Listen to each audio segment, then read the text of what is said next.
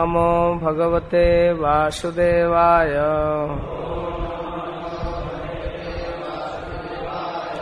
ॐ नमो भगवते वासुदेवाय।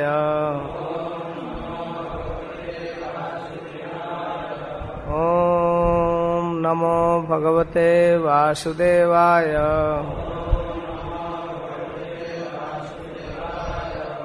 हरे कृष्ण।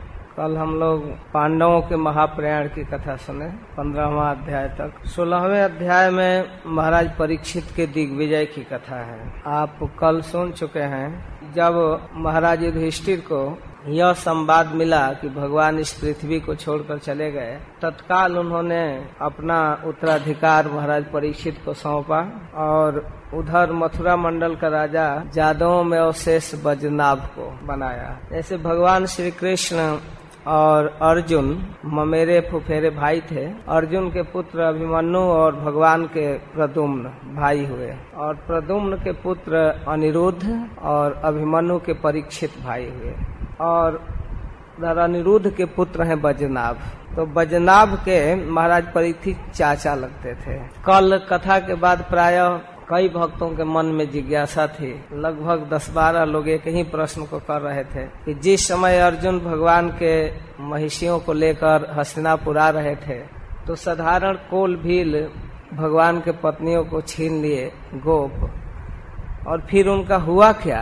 यह तो असंभव बात है, जो भगवान की स्वयं शक्तियाँ हैं, उनको साधारण जन छीन ले अपने बस में कर ले ले ले, यह असंभव बात। स्कंद पुराण में कथा है, चार अध्यायों में, कि वो महिषियाँ, कहीं दूसरे जगह नहीं गई थी और न कोई दूसरा छीना था। किसी भी भक्तों की जीवन में भक्ति की सबसे बड़ी कसौटी है कि वह विनम्र रहे। अपने किसी भी बल, पौरुष, सामर्थ, भक्ति का अहंकार न करे। अर्जुन, अजय विजेता, भगवान शिव, भगवान इंद्र को भी युद्ध में पराजित करने वाला भीष्म को भी धाराशाही करने वाला। कहीं अहंकार के समुद्र में गोता न लगाने लगे। इसलिए भगवान जाते जाते एक पत्र दिए अपने सारथी के द्वारा और कहे कि अर्जुन को यह काम सौंप देना कि वहाँ द्वारिका से महिषियों को लेकर सुरक्षित हस्तिनापुर पहुँचे और उनकी रक्षा करे। अर्जुन के जिम्मे एक काम सौंपा गया। अर्जुन उस पत्र को पढ़कर अपनी जिम्मेवारी समझे और लेकर हस्तिनापुर जाने लगे। लेकिन भगवान पृथ्वी को छोड़ चुके थे।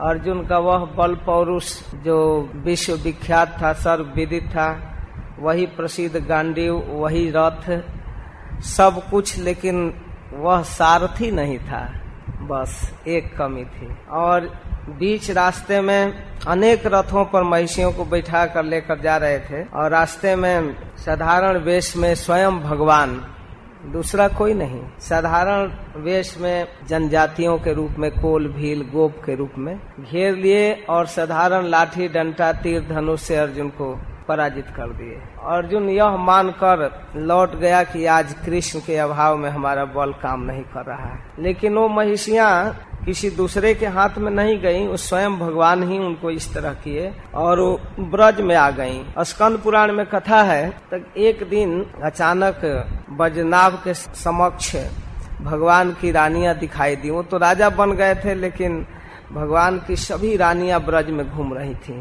तो उनसे मिली और बजनाभ से अपनी समस्या बताने लगी। कृष्ण विरह में व्यथित थी, लेकिन भगवान के उन समस्त रानियों में कालिंदी जो थी वो प्रसन्न थी। बाकी सब दुखी थी, शोक में ग्रसित थी। तो सब लोगों ने मिलकर कालिंदी जी से कहा कि आप कृपा करके बताइए कि प्रियतम के जाने के बाद भी आप प्रसन्न क्यों हैं? तो कालिंदी जी बताई कि यह तो हमारा सौभाग्य है कि मुझे अपने प्रियतम के वियोग हुआ ही नहीं। जब ब्रज में रहे तब भी मेरे साथ विहार किए और द्वारिका में रहे तब भी।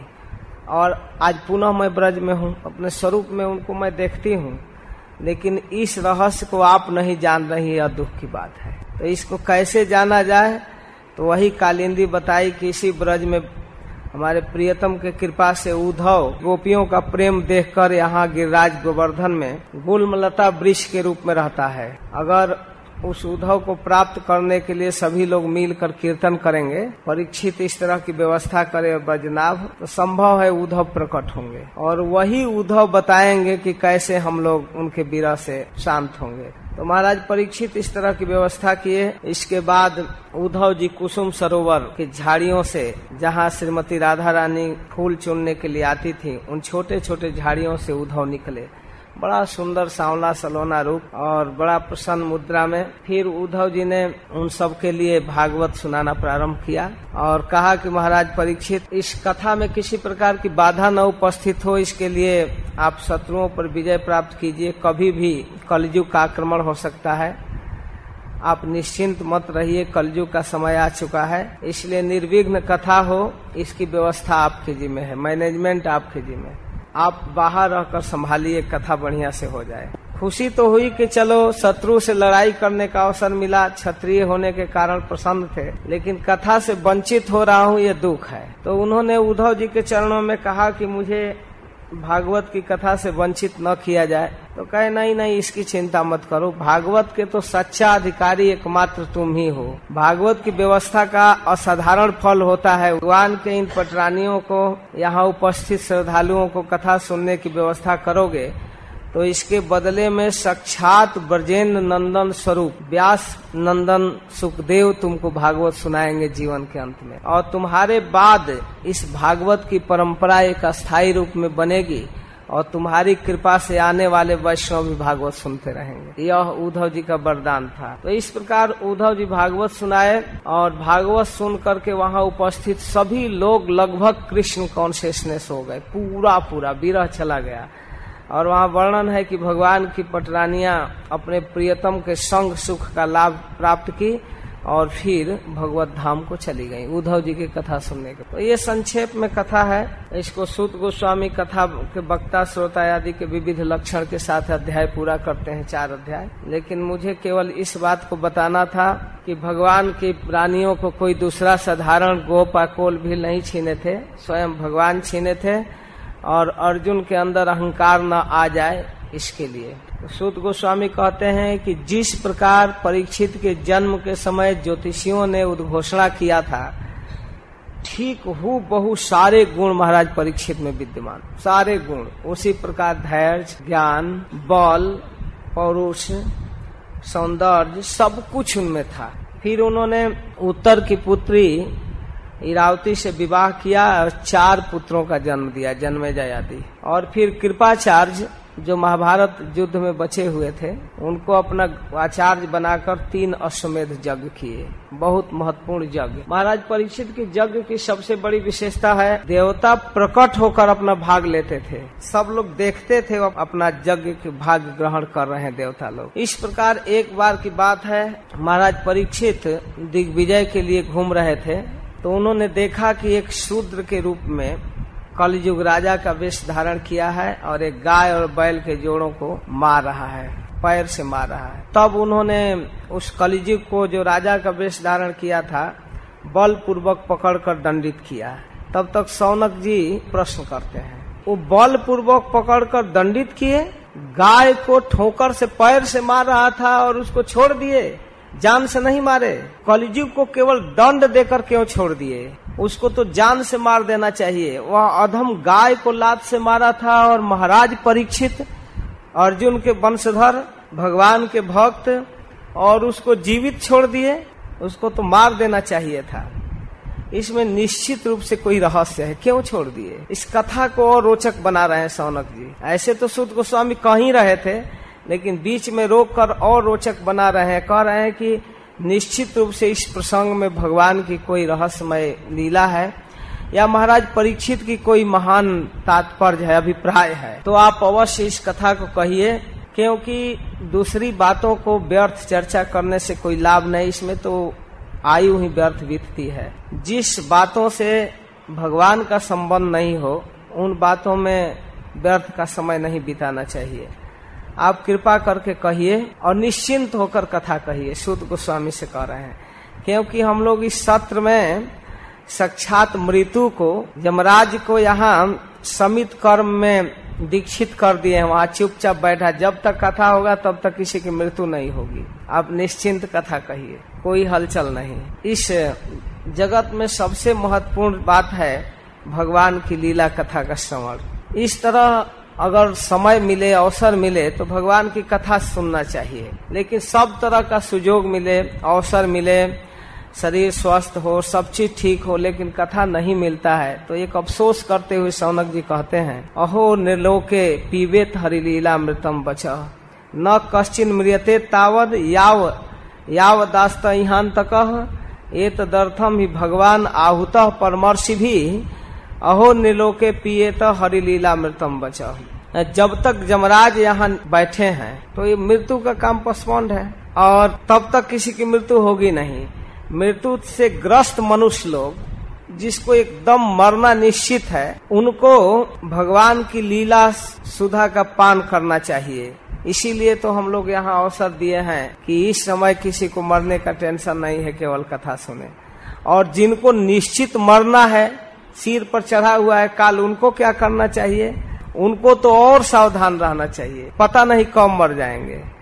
इसे मंदस्य, मंद प्रज्ञस्य वयो मंदायुष्य वही निर्दया हृदय नक्तम दिवाच व्यर्थ कर्म भी। टाइम तो बीत ही जाता है जीवन का। एक तो अज्ञान है, समझ कम है, उम्र थोड़ी है, और दुर्भाग्य है कि दुनिया भर के व्यसन, काम, धंधा पड़ा हुआ है, अवसर ही नहीं मिलता। और ऐसे में आयु व्यर्थ बीती जा रही है।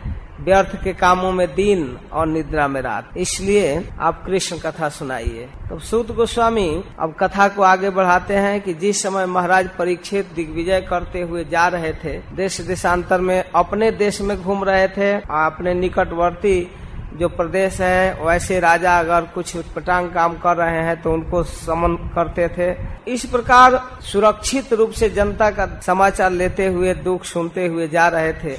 हमेशा सावधान रहते थे कि कहीं भी किसी भी जनता को कोई दुख न हो। इसको देखते थे।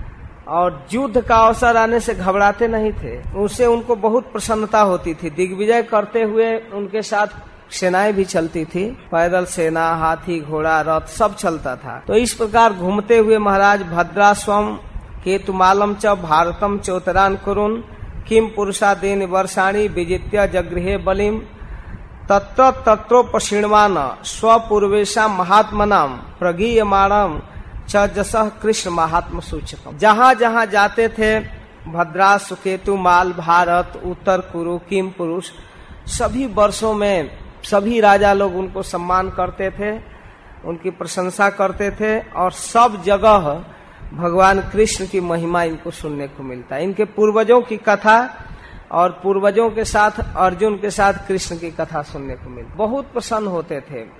कथा को सुनने आत्मानम च परित्रात अस्वस्थामनोस्त तेजस स्नेहम च विष्णु पार्था नाम तेषाम भक्तिम च केशवे। महाराज परीक्षित जब यह सुनते थे कि वह श्री कृष्ण हमारे पितामहों के साथ कितना स्नेह किए, पितामहों की बात छोड़िए, हमारे शरीर को माता के गर्भ में रक्षा किए, अस्वस्थामा के ब्रह्मास्त्र से। यह सुन करके भगवान कृष्ण के प्रति इनका स्नेह, इनका प्रेम और बढ़ जाता था। जो लोग इस प्रकार का चरित्र सुनाते थे, उनको महाराज स्पेशल गिफ्ट देते थे स्पेशल दान, बहुमूल्य वस्त्र, मणियों का हार उपहार के रूप में देते थे। इस बात को हमेशा याद करते थे। वे सुनते थे कि भगवान किस प्रकार प्रेम परिवश होकर सारथी बने पार्षद बने, सेवक बने, सखा बने, दूत बने और महाभारत युद्ध जितना दिन तक चला, विरासन में बैठ करके उस शिविर की रक्षा करते रहे। स्निग्धेश पांडुसु जगत प्रणंतिम च विष्णु, भक्तिम करोत नृपति चरणा रविंदे ये सुन सुन कर महाराज परीक्षित एकदम कातर हो जाते थे। किस प्रकार भगवान हमारे पितामहों की रक्षा किए हैं? शिविर का पहरा करते थे। महाराज युधिष्ठिर के साथ पीछे पीछे चलते थे। उनके सामने उनको प्रणाम करते थे। पांडवों के चरणों में संपूर्ण विश्व को झुका दिया। भगवान कृष्ण हमारे पितामहों के चरणों में संपूर्ण विश्व को झुका दिया। भक्तिम करो त्रिपति चरणा रविंदे यह याद करके महाराज परीक्षित के हृदय में कृष्ण की भक्ति और बढ़ जाती थी। ऐसे देखते हुए जा रहे थे, तब तक महाराज परीक्षित की एक दृष्टि पड़ती है। एक गाय और बैल के जोड़े को देख, और देख रहे हैं कि बैल के चार पैर होना चाहिए, उसमें तीन टूट चुका है। एक पैर पर है।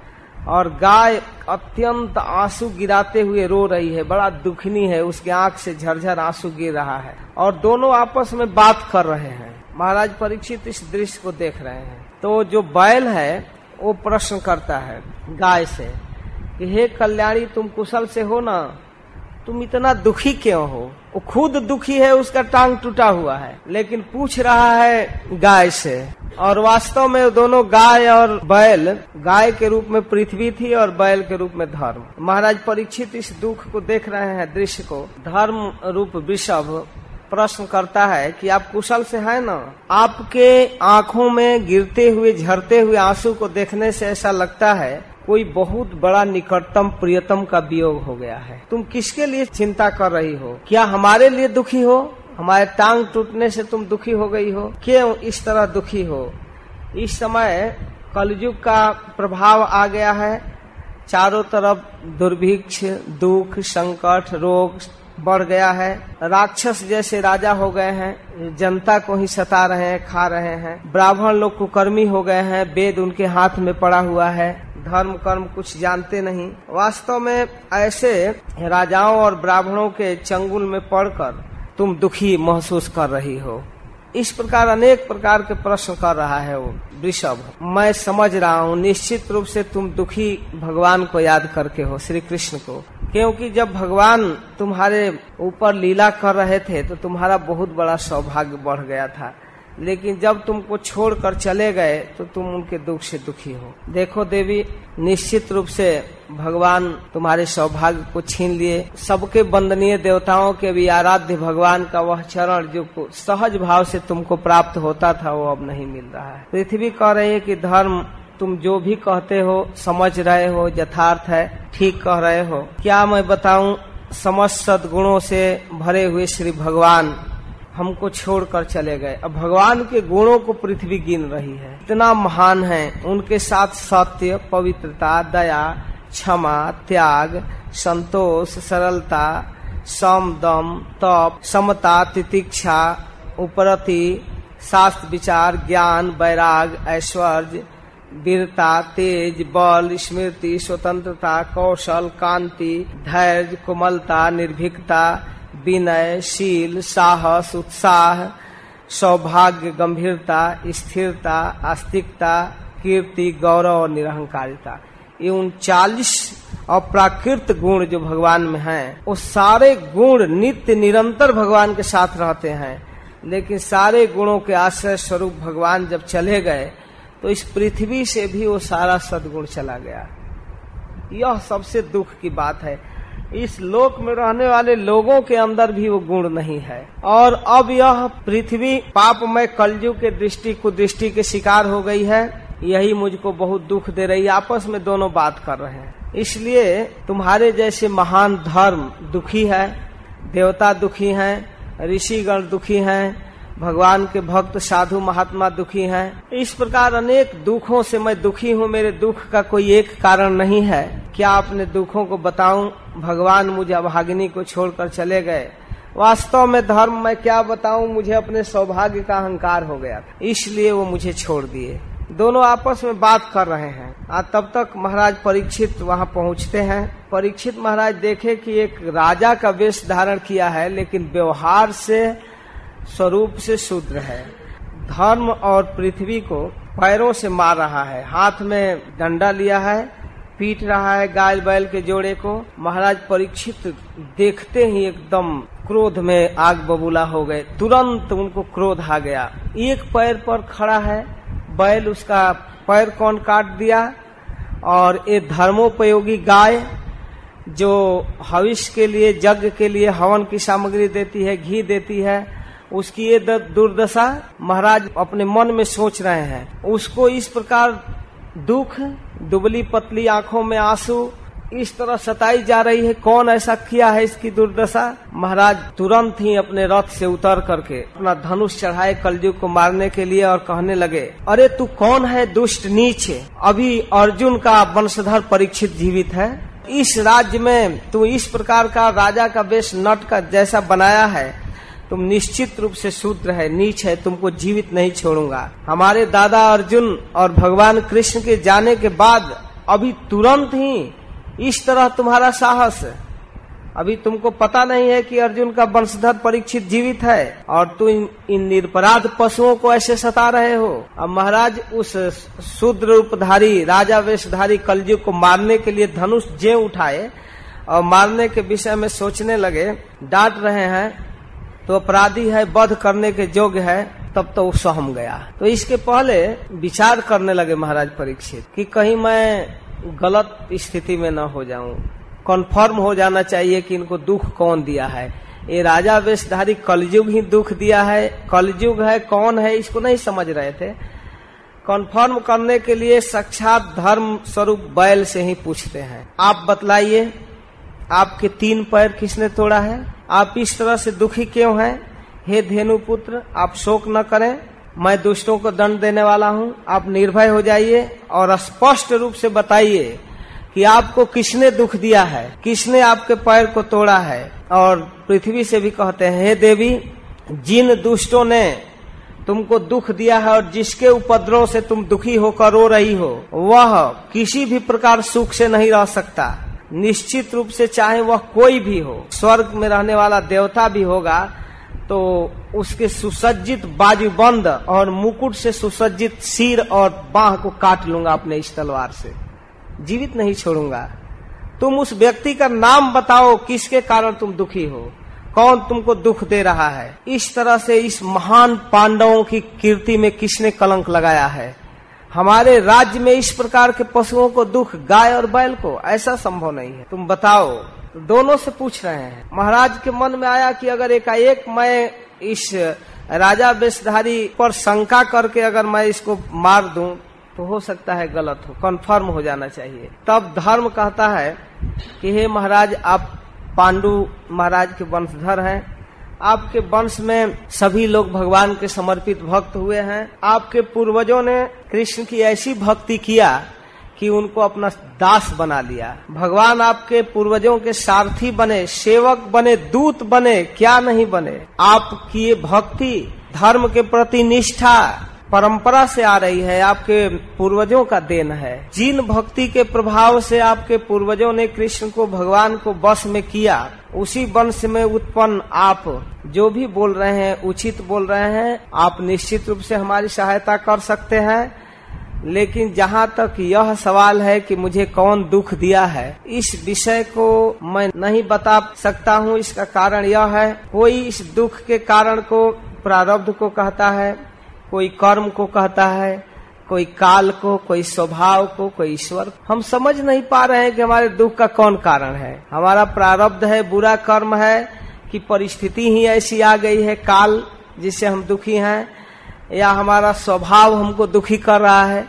कभी कभी सारा चीज़ ठीक ठाक है, लेकिन अपना स्वभाव दुखी रहने का है। तो सुख में भी दुख बुद्धि करके टेंशन में रहता। अब इनमें कौन मत ठीक है, आप ही विचार कर लीजिए, मैं क्या बताऊँ? मैं क्यों दुखी हूँ, आप स्वयं विचार कर लीजिए। तो परीक्षित महाराज तुरंत समझ गए। धर्म का तत्व तो इस प्रकार बोलने वाले, आप साक्षात धर्मराज हैं धर्म देव हैं। अवश्य ही आप वृषभ के रूप में धर्म हैं। आप अपने दुख का कारण इसलिए नहीं बता रहे हैं कि अधर्म करने वालों को जो नरक आदि दुख होता है वही चुगली करने वाले को भी होता। यहाँ कह रहे हैं कि धर्मम प्रवेश धर्मज्ञ धर्मो से वृक्ष रूप धिक।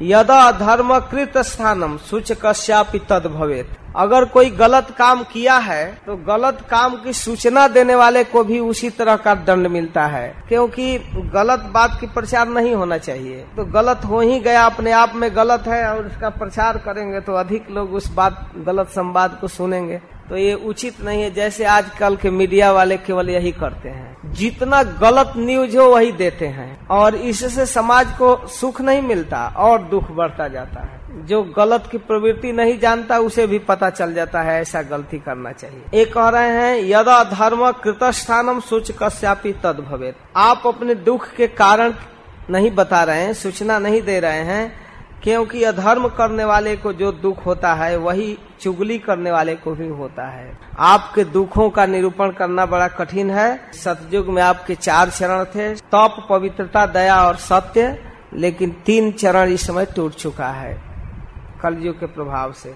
अब मैं समझ गया, अब आपका एक चरण सत्य बचा हुआ है। इस प्रकार महाराज जब कलयुग के द्वारा दिए गए दुखों को धीरे धीरे समझ रहे हैं फिर पृथ्वी के दुख को भी समझ गए। कह रहे हैं कि वास्तव में आप लोगों के दुख का एकमात्र कारण है भगवान का यहाँ से जाना।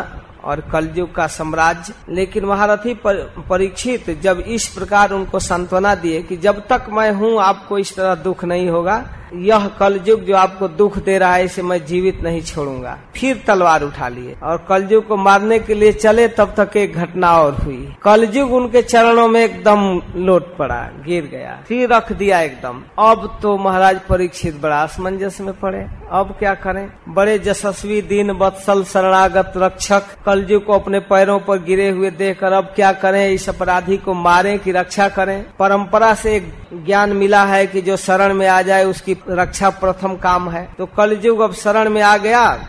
सरकार अब हमारा समय हो गया है। जब से भगवान इस पृथ्वी को छोड़कर गए हैं, तभी से हमारा राइट हो गया है इस पृथ्वी पर।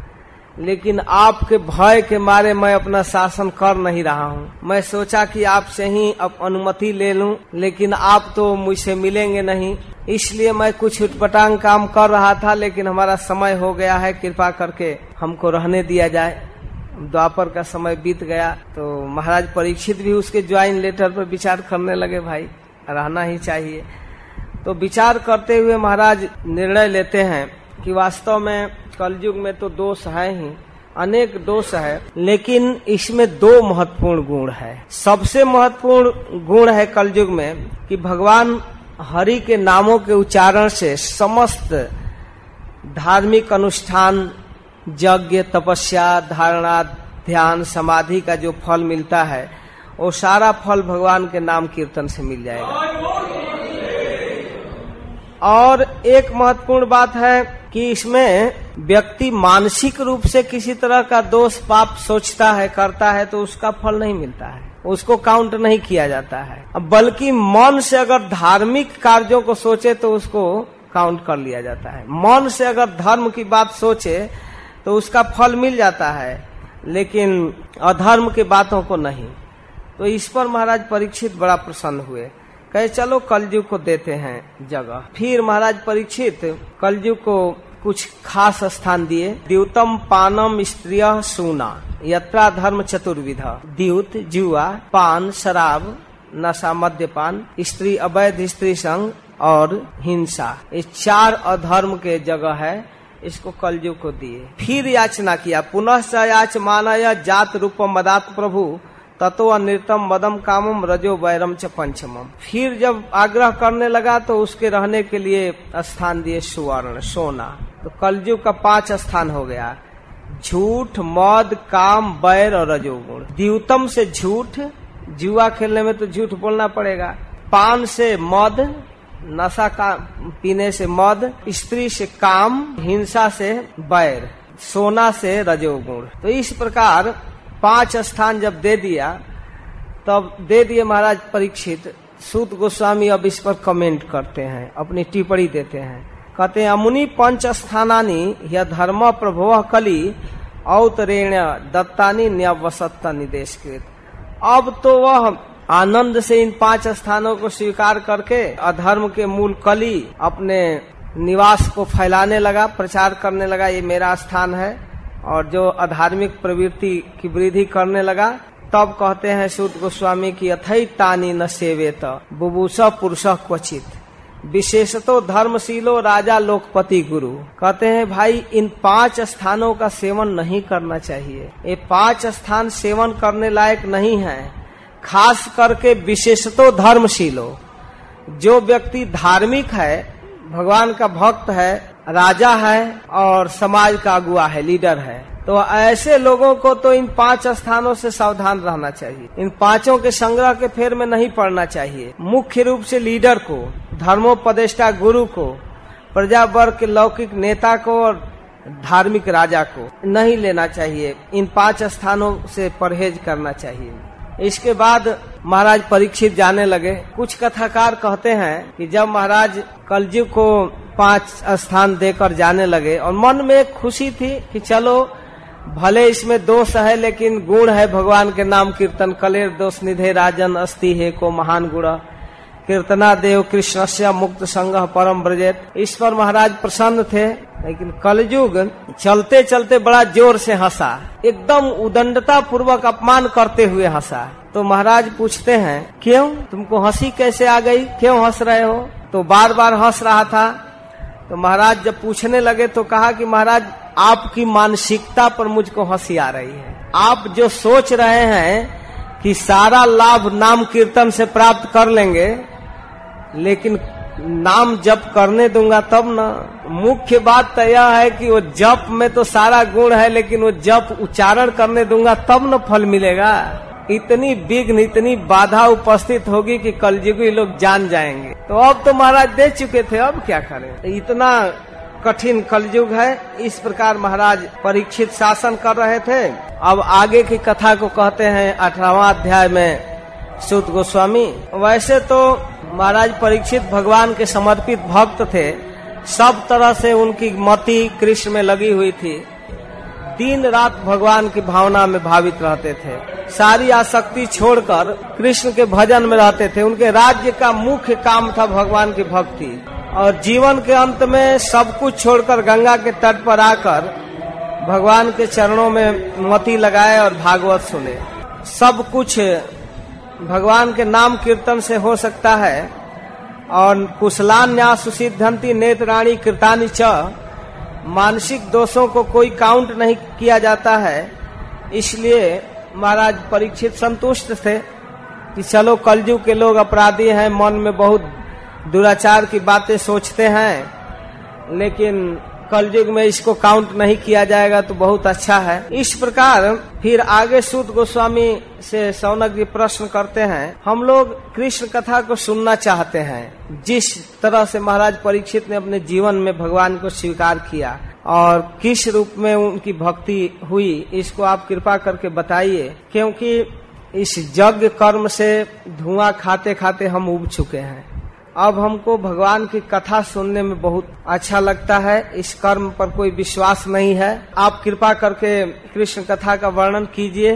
जो आपके श्रीमुख से कृष्ण कथा निकल रही है, किसी भी वस्तु से उसकी तुलना नहीं की जा सकती। तुलयामी लवे नापी न स्वर्गम ना पुनर्भवम। भगवत संगी संग से मरता नाम की मुताशिष जो रस प्रेमी भक्तों के लव मात सत्संग से प्राप्त होता है, कथा सुनकर उसकी तुलना स्वर्गीय सुखों से मुक्ति से मोक्ष नहीं किया जा सकता। फिर मनुष्यों के तुक्ष भोगों से तो क्या तुलना करना है? इसलिए आप कृपा करके कृष्ण कथा को सुनाइए, जो रस के मर्मज्ञ हैं बड़े बड़े जोगेश्वर।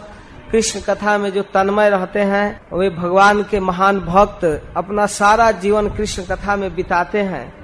हे विद्वान, आप कृपा करके उन कथाओं को कहिए। उनको उत्साहित कर रहे हैं कि वह महाराज परीक्षित किस प्रकार सुखदेव गोस्वामी से कथा प्राप्त किए किस प्रकार सुखदेव गोस्वामी उनके जीवन के अंत में भागवत सुनाए? आप कृपा करके वर्णन कीजिए। उत्साहित कर रहे हैं सौनक जी। कहिए उस कथा को। जल्दी सुनना चाहते हैं कि सुखदेव गोस्वामी कब बोलेंगे। सुखदेव गोस्वामी के मुख से जो कथा हुई है, उसको रिले कीजिए। बहुत महत्वपूर्ण बात कह रहे हैं सौनक जी कि सवई महाभागवत परीक्षित एना पवर्गाख्या मदभ्र बुद्धि। ज्ञाने न वया सकी शब्द तेन भेजे खगेन्द्र भजपाद मूलम तन्न परम पूर्णम असमृतार्थ आख्यान मर्त्यद्भुत जोग निष्ठम आख्यायनता चरितोपन्नम पारीक्षितम भागवता भी रामम आप कृपा करके उन आख्यान का वर्णन कीजिए। उसमें कोई बात छिपा कर नहीं कहना चाहिए। साफ़ साफ़ स्पष्ट भगवान की भक्ति का विवेचन करना चाहिए। क्योंकि पद पद पर उन कृष्ण के लीलाओं में प्रेम झलकता है और उसे भक्तों को आनंद मिलता है। इसलिए आप कृपा करके सुनाइए। हम आपके मुख से सुनना चाहते हैं। आप महाराज परीक्षित के समक्ष सुखदेव गोस्वामी के प्रवचन को कहिए। तो सूत गोस्वामी बहुत प्रसन्न होते हैं। कहते हैं वास्तव में आज हमारा जीवन धन्य हो गया। विलोम जाति में जन्म लेने के बाद भी आप जैसे महात्माओं की सेवा करने का अवसर मिला, हमारा जीवन सफल हो गया। आप लोग हमें इतना सम्मान दे रहे हैं। मैं भगवान की भक्ति करके, भगवान के गुणों को गा करके, अपने दुष्कौल्य को नीच वंश में जन्मे हुए पाप को आज नष्ट कर दिया। वृद्धानुवृत्या का मतलब आप जैसे वृद्ध श्रेष्ठ सीनियर महात्माओं की सेवा करने का अवसर मिला। इसलिए दौष्कुल्य माध्यम विधनोत शीघ्रम। विलोम जाति में जन्म लेने का जो दोष है, वो समाप्त हो गया। महत्मानम अभिधान जोग। विलोम जाति का अर्थ है उच्च वर्ण की माता हो और निम्न वर्ण का पिता। जैसे माता ब्राह्मणी हो और पिता क्षत्रिय हो तो उसे जो संतान उत्पन्न होता है, उसको विलोमज कहते हैं, सूत कहते हैं। और इसी तरह और भी किसी दूसरे जाति में भी। तो इस तरह सूत गोस्वामी कह रहे हैं कि हम अपने इस निम्न वंश के दोष को आपकी सेवा करके पूरा कर लिया, शुद्ध कर लिया। वास्तव में अपने को कृतार्थ अनुभव कर रहे हैं। क्योंकि भगवान की कथा कहने का सौभाग्य मिला है तो मन में जो मनोग्लानी है, वो दूर हो रहा है। इसी प्रकार रामचरित मानस में एक प्रसंग है, केवट राज का नाम सुने हैं। गंगा पार करते समय भगवान राम को पार किया। जब वशिष्ठ जी और भरत जी मिलते हैं केवट से, बड़ा ही प्रेम से वशिष्ठ जी उनका वर्णन करते हैं और प्रणाम करने के लिए आता है तो ज़मीन पर नहीं गिरने देते हैं, पकड़ करके छाती से लगा लेते हैं और कहते हैं, अरे भैया, ऐसे मत तुम जगत पूज्य हो, भगवान राम के मित्र हो। तुम मुझे प्रणाम मत करो, हृदय तुम्हारा स्थान यहाँ है। भरत जी उनका चरण पकड़ ले लगते हैं केवट का। केवट तो सोच सोच कर एकदम मर रहा है दैन में। राम किन आपन जब वही थे, भयो भुवन भूषण तो वही थे। अपने मन में सोच रहा है कि मेरे जैसा नीच जिस दिन मुझको भगवान ने अपना बनाया, स्वीकार किया, उस दिन से मैं इस जगत का श्रृंगार हो गया हूँ। भयो भुवन भूषण तो वही थे। मैं इस जगत का श्रृंगार हूँ। यद्यपि मैं नीच हूँ। कई चौपाइयों में वर्णन है, लेकिन एक चौपाई अत्यंत महत्वपूर्ण मुझको छूता रहता है। राम किन आपन जब ही थे जब ही मुझको भगवान अपना बनाए, स्वीकार किए, भयो भुवन भूषण तब ही थे। मैं इस पृथ्वी का, इस भुवन का श्रृंगार हूँ, क्योंकि रघुकुल के गुरु वशिष्ठ, संपूर्ण विश्व में सुप्रसिद्ध पंडित विद्वान मुझको हृदय से मिल रहे हैं। यह सौभाग्य मेरे व्यक्तिगत व्यक्तित्व का नहीं है।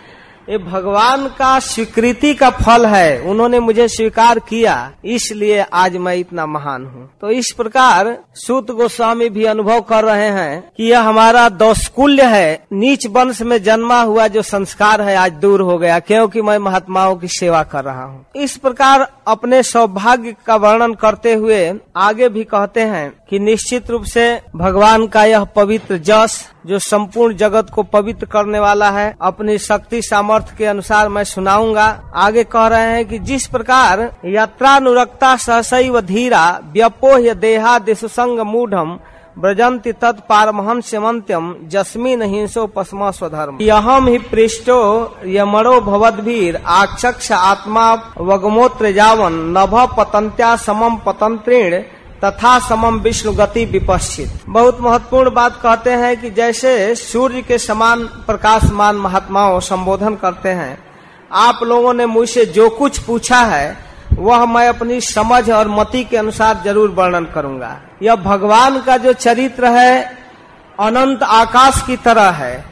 लेकिन जैसे अलग अलग शक्ति सामर्थ्य के अनुसार पक्षी उसमें उड़ते हैं, वैसे ही विद्वान लोग अपनी अपनी बुद्धि और मति के अनुसार कृष्ण के गुणों का वर्णन करते हैं।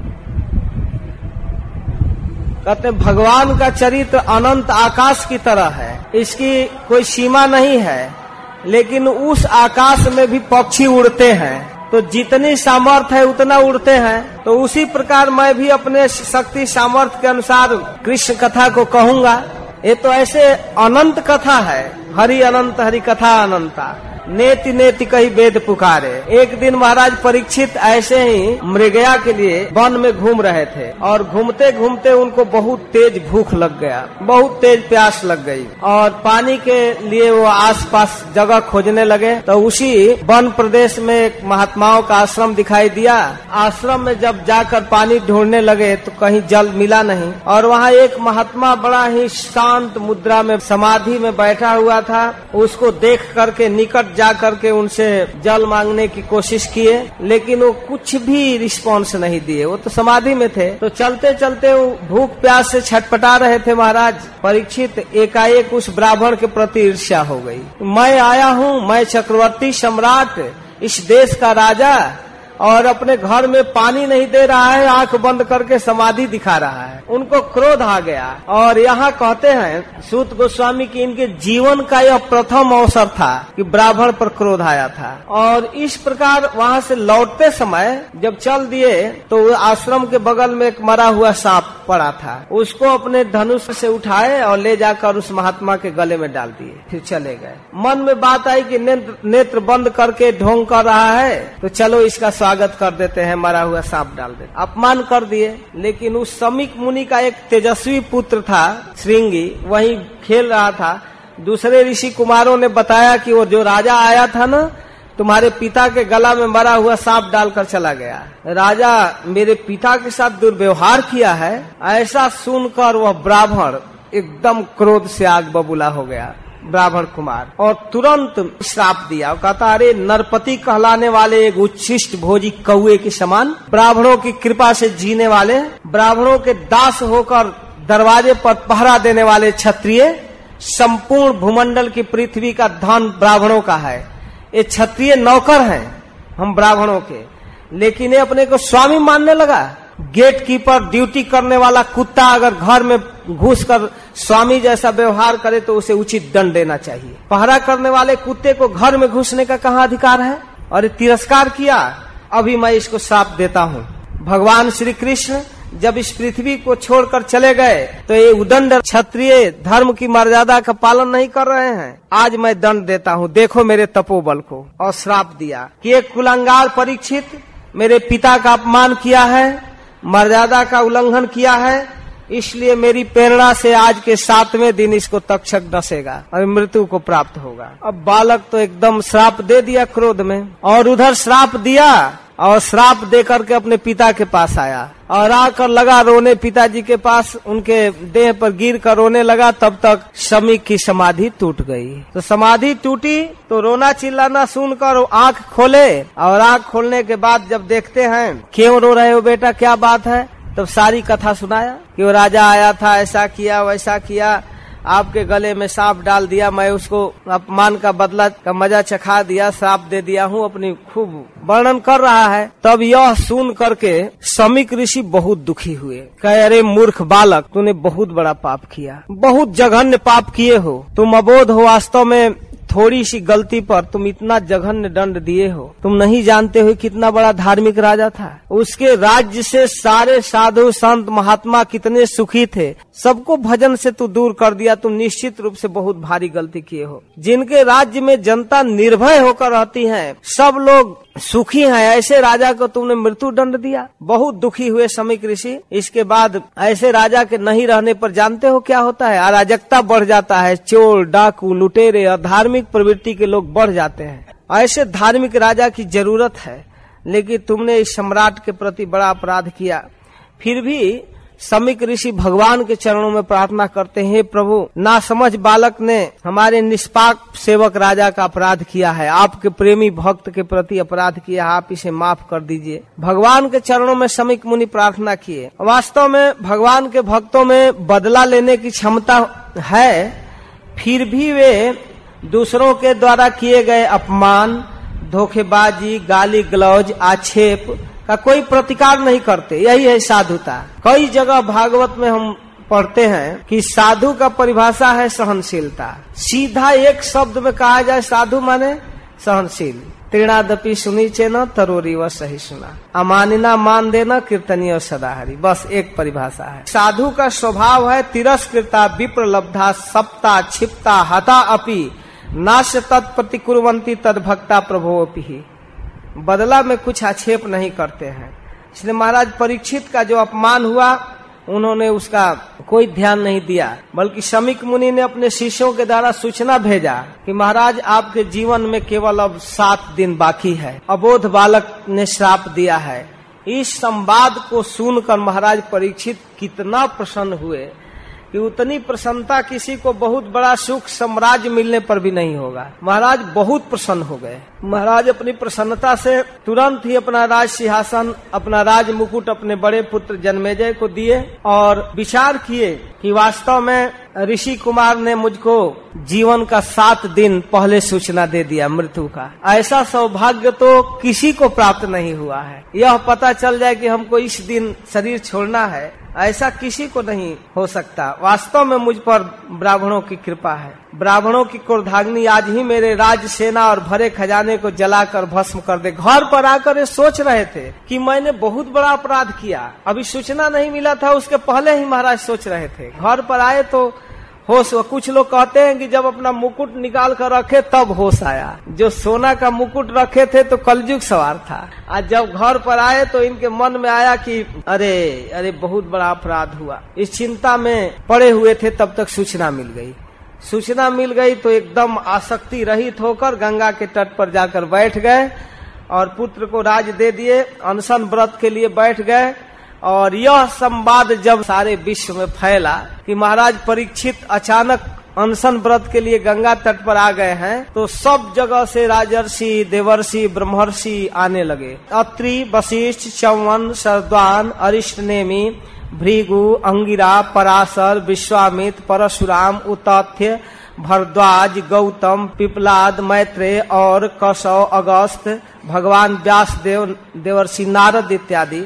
सभी लोग वहाँ उपस्थित। एक से एक ऋषि वहाँ जुटे हैं। और सब जब जुट गए तो महाराज परीक्षित कहते हैं कि हमारा सौभाग्य है, यद्यपि मैं ब्राह्मणों के चरणों में अपराध किया है। निश्चित रूप से मुझसे बहुत भारी गलती हुई है, लेकिन हम आज धन्य हैं कि इस अवसर पर इतने महात्माओं के बीच हैं। और निश्चित रूप से इस राज्य वंश द्वारा निंदित कर्म हुआ है फिर भी ब्राह्मणों की कृपा है, यहाँ आप जुटे हैं। और मैं देह गेह में आसक्त एक साधारण जीव और आप लोगों के बीच में पड़ा हूँ। आप कृपा करके सभी लोग मिल करके भगवान कृष्ण के जस को गाइए। परीक्षित महाराज के विचार का अनुमोदन प्राय वहाँ सभी महात्माओं ने किया। साधु साधु कहकर उनकी प्रशंसा किए। सब लोग महाराज परीक्षित के विचार का अनुमोदन कर रहे थे। और तब तक वहाँ अचानक उस समय हस्तिनापुर से गुजरते हुए व्यास नंदन सुखदेव गोस्वामी वहाँ प्रकट हो गए। उनको कोई मतलब नहीं, लेकिन आ गए। वे वर्ण और आश्रम के चिन्हों से अलग थे। अपने आप में निज लाभ से संतुष्ट थे और उनका स्वरूप इतना सुंदर, एकदम श्याम वर्ण श्री कृष्ण जैसा था। और लंबी लंबी भुजाएँ, सुंदर कपोल जांग और सोलह वर्ष की अवस्था, इनके रूप को बच्चे और स्त्रियाँ बड़ा ध्यान से देख रहे थे। हसनापुर के गली से जब गुजरने लगे तो उनके पीछे पीछे बच्चे चलने लगे तमाशा देखते हुए। बोल नहीं रहे, एकदम प्रसन्न मुद्रा में जा रहे हैं और स्त्रियाँ भी जा रही हैं। सब देख रहे हैं, कितना सुंदर उभरी हुई छाती, नाभि भमर के समान, खूब सुंदर लंबी भुजाएँ, घुंघराली बालें, दिगंबर वेश, देवताओं के भी तेज को भी छीन रहे थे। श्याम रंग, शरीर पर इतना सुंदर चित्त को चुराने वाली जवानी और मधुर मुस्कान स्त्रियों को तो एकदम आकृष्ट करते जा रहे थे, अद्भुत रूप से। सब लोग उनको पहचान नहीं पा रहे थे कौन है। लेकिन जब महाराज परीक्षित के उस सभा में सुखदेव गोस्वामी उपस्थित हुए जब ही उपस्थित हुए ही जितने सभासद, जितने ऋषि मुनि वहाँ बैठे थे, आए थे, सब लोगों ने खड़ा होकर सम्मान किया और उनको श्रेष्ठ आसन दिया। यह घटना देखकर तमाशा देखने वाले स्त्री और बालक समाज तो हतप्रभ हो गए। वाह भाई, अब उनका खेल समाप्त हो गया। बच्चे चले गए अब वहाँ से। निराश होकर कि ये बहुत बड़ा व्यक्ति है। परीक्षित जब देखे कि निश्चित रूप से सर्वश्रेष्ठ व्यक्ति है और इनके विषय में पहले भी सुन चुके थे। तो परीक्षित महाराज बहुत प्रसन्न हुए और उनके चरणों को धोए, उनकी प्रशंसा करते हुए कहने लगे कि आज मैं धन्य हूँ। क्षत्रियों में अधम हूँ, ब्राह्मणों के प्रति अपराध किया हूँ, लेकिन निश्चित रूप से आज आप कृपा करके मेरे पास आए हैं। इसलिए मैं अपने को कृतार्थ अनुभव कर रहा हूँ। आप तीर्थ स्वरूप हैं। जैसाम संस्मरणात् पुनसाम सद्य सुदंती वही गृह। वो घर पवित्र हो जाता है। किम पुनर्दर्शन स्पर्श पाद शौचा सनादि फिर आप जैसे महात्मा का चरण धोने का अवसर मिल जाए, बात करने का अवसर मिल जाए, आपके मुख से सुनने का अवसर मिल जाए तो कहना ही क्या है? निश्चित रूप से आज हमारा बहुत बड़ा सौभाग्य है। अवश्य ही भगवान कृष्ण हमारे वंश पर बहुत बड़ी कृपा करते हैं। यह आज स्पष्ट हो गया जैसे भगवान ने हमारे पितामहों के साथ स्नेह किया, वैसा ही स्नेह मेरे साथ भी किया। गर्भ में भी मेरी रक्षा की और मेरे जीवन के अंत में आपको भेजकर निश्चित रूप से भगवान ने अपनापन का व्यवहार किया है। इन पांडवों के साथ भगवान का अपनापन है, अपना मानते हैं। यह मैं भी रियलाइज़ कर रहा हूँ कि आप जोगियों के परम गुरु हैं, सर्वश्रेष्ठ हैं। आप जैसे महात्मा के समक्ष मैं अपने जीवन के अत्यावश्यक कुछ जिज्ञासा करता हूँ। अथ परीक्षा में संसिधि जोगी नाम परमम गुरुम पुरुष से है यथ कार्यम मेरे मानस से सर्वथा। हे गुरुदेव, हे ऋषियों के परम गुरु, मैं आपसे पूछना चाहता हूँ कि जिस व्यक्ति को निश्चित रूप से मरना है अमर है उसके लिए नहीं, म्रियमाण व्यक्ति को जीवन में क्या करना चाहिए? जो कभी मरे नहीं, अमर है वो तो उसकी बात तो दूसरी है, जो भी करे। लेकिन म्रियमाण को क्या करना चाहिए? और उस व्यक्ति को क्या सुनना चाहिए, क्या बोलना चाहिए, क्या जपना चाहिए, किसका स्मरण करना चाहिए और क्या नहीं करना चाहिए? सब बताइए। नूनम भगवतो ब्रह्मण गृहेशु गृह मेधिनाम न लक्ष्यते हिवस्थानम अपि गोदोहनम कचित हे प्रभु, आपका दर्शन अत्यंत दुर्लभ है, क्योंकि जितनी देर तक गाय दुही जाती है गृहस्थों के घर, आप उतने ही देर तक ठहरते हैं। आज सुखदेव गोस्वामी जाने वाले नहीं हैं। एकदम स्थिर भाव से बैठ चुके हैं आसन पर। तो इस प्रकार, जब राजा ने मधुर बाणी से विनम्रता पूर्वक तद विधि प्राणी पाते न परिप्रश्न सेवाया, जब इस प्रकार सेवा पूर्वक स्नेह पूर्वक नम्रता पूर्वक प्रश्न किया, तब उपदेक्षंती ते ज्ञानम ज्ञानी न तत्वदर्शी तब सुखदेव गोस्वामी अब उपदेश करेंगे। पहला स्कंद महाराज परीक्षित के प्रश्नों के साथ संपन्न होता है।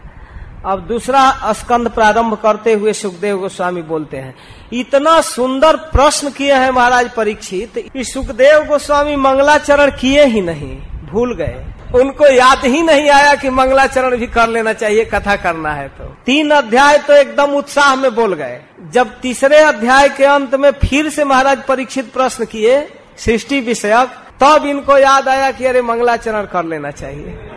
तब चौथे अध्याय में मंगलाचरण किए हैं। ये अद्भुत कथा है। इतना प्रसन्न है सुखदेव गोस्वामी, कहते हैं बड़ी आने सत्य प्रश्न कृतो लोक हितम नृप आत्मविद सम्मत पुनसाम स्रोत व्यादिश यह पर। अरे महाराज, परीक्षित, आपका यह प्रश्न जगत का हित करने वाला है, बहुत उत्तम है। आपने बहुत सुंदर प्रश्न किया है। इतना सुंदर प्रश्न है कि मनुष्यों के लिए जितनी भी बातें सुनने, स्मरण और कीर्तन करने वाले हैं, उनमें सबसे ज़्यादा तुम्हारा प्रश्न ही सुनने लायक है। और इसी प्रश्न उत्तर को स्मरण करना चाहिए। एक लाइन में उत्तर दे दिए। श्रोतव्यादिशु यह पर। यही सुनने लायक है, यही बोलने लायक है और यही स्मरण करने लायक। आत्मविद सम्मत, अपने आत्मा को ही सबसे महत्व देने वाला। आत्मा जीव का स्वरूप है भगवान की दासता, भगवान की सेवा। इस बात को जो समझता है ऐसा व्यक्ति निश्चित रूप से आपके प्रश्न का आदर करेगा। बहुत सुंदर प्रश्न है। हे राजन, हे परीक्षित, इस संसार में जो गृहस्थ हैं, घर गृहस्थी के काम धंधों में जो उलझे हुए हैं, जो अपने स्वरूप को जानते ही नहीं कि हम कृष्ण के सेवक हैं, ऐसे लोगों के लिए तो हज़ारों बातें कहने सुनने के लिए है दिन रात। जब तक वह जगा रहता है, तब तक कुछ न कुछ बोलता है, सुनता है और सोचता है। उसके लिए सहस्त्र बातें हैं। एक दो नहीं है। कोई एक टॉपिक निकल जाए तो उसी पर चर्चा करने लगेगा। राजनीति हो, खेती हो, व्यापार हो बिज़नेस हो, दुकान हो, उस पर चर्चाएँ होने लगती हैं। रोज हज़ारों लाखों पृष्ठों में अखबार भर भर कर आता है। दुनिया के कचरा। कहने सुनने के लिए बहुत बातें हैं। किसके लिए? जो लोग अपने विषय में नहीं जानते कि हम कृष्ण के सेवक हैं, जो कृष्ण की भक्ति से अनभिज्ञ हैं, ऐसे लोगों के कहने सुनने के लिए हज़ारों बातें हैं, और इनका समय कैसे बीतता है राजन जानते हैं? निर्दया हृदय नक्तम अव्यवायन च वावय दिवाचारते हया राजन कुटुम्ब भरणे नवा। कहते हैं, रात बीत जाती है नींद में और स्त्री प्रसंग में। और दिन बीत जाता है विविध प्रकार के घर परिवार के मेंटेनेंस में, काम धंधा में बिज़नेस व्यापार, दुकान में। और वैसा व्यक्ति जो कृष्ण से विमुख होकर घर परिवार, स्त्री, पुत्र, कलत्र बैंक बैलेंस दुकान, मकान सजाने में लगा है, उसकी पोजीशन क्या है, जानते हो? देहा कलत्रा देशवात्म सैनेशु सत्स्वपी। तेषाम प्रमत्व निधनम पश्यन अपी न पश्यति। वे लोग इतने घनिष्ठ संसार में विलीन रहते हैं कि स्त्री, पुत्र, घर, शरीर, ये असत चीज़ में इतने लगे रहते हैं और ऐसे मोह में पागल रहते हैं दिन रात लगे रहते हैं और एक दूसरे को मरते हुए देख कर भी नहीं जान पाते कि हमें मरना है। तेसाम प्रमोद तो निधनम। वो पागलपन में मृत्यु को देखते हैं लेकिन पश्य न पीना पश्य थी नहीं देख पाते हैं। ये पोजीशन है। पहले तो संसार में आसक्त लोगों की दशा का वर्णन करते हैं। और उनको भी मरना है। क्वेश्चन है कि मरने वाले व्यक्ति को क्या करना है। लेकिन मरने वाला समझता ही नहीं कि हमें मरना है तो फिर करेगा क्या? महाराज युधिष्ठिर से जब यक्ष प्रश्न पूछा तो उसमें एक प्रश्न यह भी था कि संसार में सबसे बड़ा आश्चर्य क्या है? तो महाराज उत्तर दिए थे हनी हनी भूतानी गछंती है जमालयम। शेष स्थित मिक्षंती किमाश्चर्य मत परम। लोग रोज रोज मर रहे हैं। देख रहे हैं कि वो मर रहा है। अमुक व्यक्ति मर गया, वो मरा वो मरा। रोज टीवी में, अखबार में, न्यूज़ में देख रहे हैं, यहाँ मर गया, कार दुर्घटना में, प्लेन दुर्घटना में, ऐसे, वैसे, यहाँ, वहाँ, बमबाजी में, जैसे, तैसे मर ही रहे हैं। गाँव में, हर गाँव में मरघट है। देख रहे हैं। लेकिन मरते हुए देखकर यह नहीं विचार करते कि हमें भी मरना है। यह सबसे बड़ा आश्चर्य रोज मरते हुए लोगों को देखकर अपने को जीवित रखना चाहते हैं। हम नहीं मरने वाले हैं। ये लोग मर रहे हैं, मर रहे हैं। हमको तो जीवित रहना है। इसलिए बस कमाना, खाना संसार चलाना इसी में लगे रहते हैं। यह बहुत बड़ा आश्चर्य। कम से कम मृत्यु देखकर तो समझ में आना चाहिए कि हम भी उस क्यू में हैं, उस लाइन में हम भी आएँगे। नहीं समझ पाते हैं। तस्मात भारत सर्वात्मा, भगवान ईश्वरो हरि सोर्तव्य कीर्तितव्य च स्मर्तव्य चेक्षता भयम। इसलिए हे भरत वंशी परीक्षित, सर्वात्मा, भगवान, ईश्वर और हरि। चार विशेषता बतलाते हैं भगवान। जो सबके हृदय में परमात्मा रूप से रहते हैं वो, जो सदैश्वर्य पूर्ण भगवान है, जो इस जगत के नियंता हैं नहीं भजन करने पर काम नहीं चलेगा कंट्रोल करते हैं। उनके साथ अनेक नियंता देवताओं के भी शासक हैं, जो ईश्वर हैं और जो हरि हैं। सबके चित्त को अपने तरफ़ बरबस हरते हैं। उसी भगवान के विषय में सुनना चाहिए, बोलना चाहिए और स्मरण करना चाहिए। यही अभय मार्ग है। अगर शांति चाहते हैं, सुख चाहते हैं, भय से मुक्त चाहते हैं तो भगवान के विषय में सुनना चाहिए, उनके विषय में बोलना चाहिए और उन्हीं का स्मरण। अब किस रूप में सुनना चाहिए, कैसे वो श्रोतव्य है? उनका गुण, उनकी लीला, उनकी कथा आएगी, तब न स्मरण करेंगे, सुनेंगे। तो कहते हैं कि यही है इस जीवन का सबसे बड़ा लाभ। एतावान सांख योगाभ्याम स्वधर्म परिनिष्ठया। जन्म लाभ पर पुनसाम अंत्य नारायण स्मृत। हे महाराज, मनुष्य जीवन का केवल इतना ही फल है। वो ज्ञान से हो, भक्ति से हो, अपने धर्म की निष्ठा से हो किसी तरह हो, भगवान को जीवन में स्मरण होना चाहिए। अंत्य नारायण सिंह वह जीवन भर ज्ञान का अभ्यास करे, धर्म का अनुष्ठान करे, या श्रवण कीर्तन करे। किसी तरह भगवान का स्मृति जीवन में हो जाए, बस यह सबसे बड़ा लाभ है। जन्म लाभ हो। जीवन धारण करने का यह सबसे बड़ा लाभ है। तो इस तरह हरेक श्लोकों पर महाराज परीक्षित को समझाते हुए सुखदेव गोस्वामी बड़ा सुंदर प्रवचन कर रहे हैं, बड़ा उत्साह दे रहे हैं कहते हैं कि देखिए राजन, जो निवृत्ति परायण ऋषि लोग हैं, जिनको इस संसार से मतलब नहीं है, जो घर गृहस्थी, स्त्री पुत्र कलत्र में नहीं है, वे लोग तो भगवान के गुणों में ही रमण कर वे जीवन के मूल्य को समझते हैं। अच्छा तो उसके लिए कोई स्थूल स्वरूप है स्मरण करने का? किस उपाय से करते हैं? वो हम लोग भी कर सकें, गृहस्थ लोग भी? हाँ इसके लिए हमारे पिता ने एक बड़ा बढ़िया उपाय बनाया है। श्रीमद भागवत लिपिबद्ध हो गया है, बन चुका है। इदम भागवतम नामम पुराणम ब्रह्म सम्मितम अब सुखदेव गोस्वामी के मुख से सुनिए। पहले तो सूत गोस्वामी के मुख से सुने थे कि इदम भागवतम नाम। भगवान के गुण और महिमा से भरा हुआ भागवत नाम का पुराण ब्रह्म सम्मित यह वेद तुल्य भागवत पुराण है। अधितवान द्वापरा द्वापरादौ। द्वापर के अंत में कलजु के प्रारंभ में कृष्ण द्वैपायन व्यास देव ने, पीतु द्वैपायनादहम हमारे पिता कृष्ण द्वैपायन व्यास देव ने भागवत की रचना किया और मुझको पढ़ाया। अधितवान। उनके द्वारा मैंने अध्ययन किया। परिनिश्चितोपि नैर्गुण मैं नैर्गुण में परिनिश्चित था। मुझको कुछ नहीं, निर्विशेष ब्रह्म में मैं तल्लीन था। लेकिन उत्तम श्लोक लीलया। भगवान उत्तम श्लोक के लीला से भरा हुआ है श्रीमद भागवतम हमारे पिताजी ने ऐसा टेस्ट दिया कि गृहित चेता राजर से आख्यानम यद धीतवान। मेरे चित्त को खींच दिया, गृहित चेता। हे राजर से, और इस महान आख्यान को मैं विवश होकर अध्ययन किया। और यही कारण है कि आख्यानम यद धीतवान। मैंने इस महान आख्यान का अध्ययन किया। भगवान के गुण से प्रभावित हो गया, इसलिए मैं श्रीमद भागवतम का अध्ययन किया।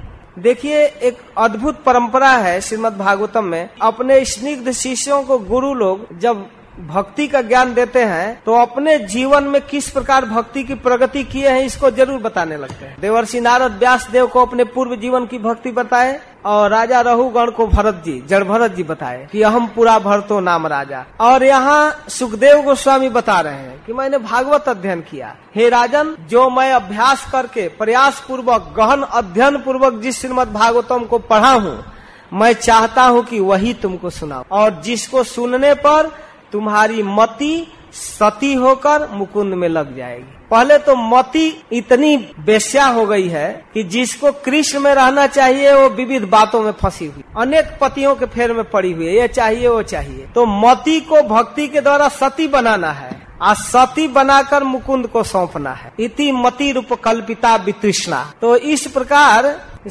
जिससे मुकुंद में मति सती होकर लग जाएगी। इसलिए हे परीक्षित मैं आपको श्रीमद भागवतम सुनाऊँगा। ये तन निर्विद्यमाना नाम, इच्छताम अकुतो भयम, जोगिनाम निप निर्णयतम हरे नामानुकीर्तनम। ऐसा मत सोचो कि मैं अकेले अपना विचार दे रहा हूँ। ये निर्विद्यमाना नाम, जो लोग लोक परलोक के सुख को त्याग चुके हैं, जो निर्विद्य हैं, कुछ नहीं चाहिए, या इच्छताम, कई तरह से अर्थ किया गया है, या संसार के भोग जिसको चाहिए, जिसको संसार का कोई वस्तु नहीं चाहिए, दोनों तरह के लोग।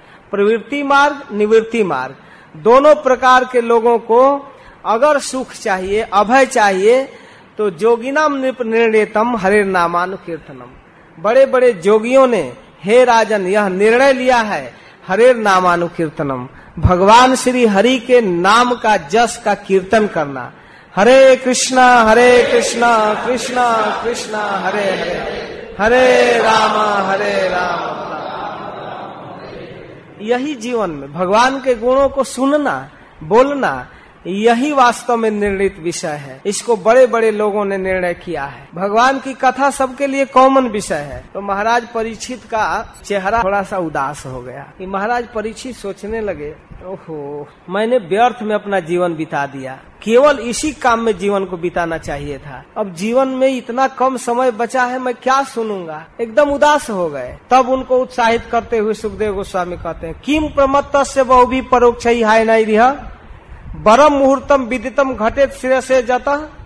अरे महाराज, पागलपन में अगर करोड़ों लाखों वर्ष का उम्र बीत जाए तो उसे क्या मतलब है? अगर होश ही नहीं है, ऐसे ही बीत रहा है, बीत रहा है तो उसे क्या फ़ायदा? है बरम मुहूर्तम विदितम।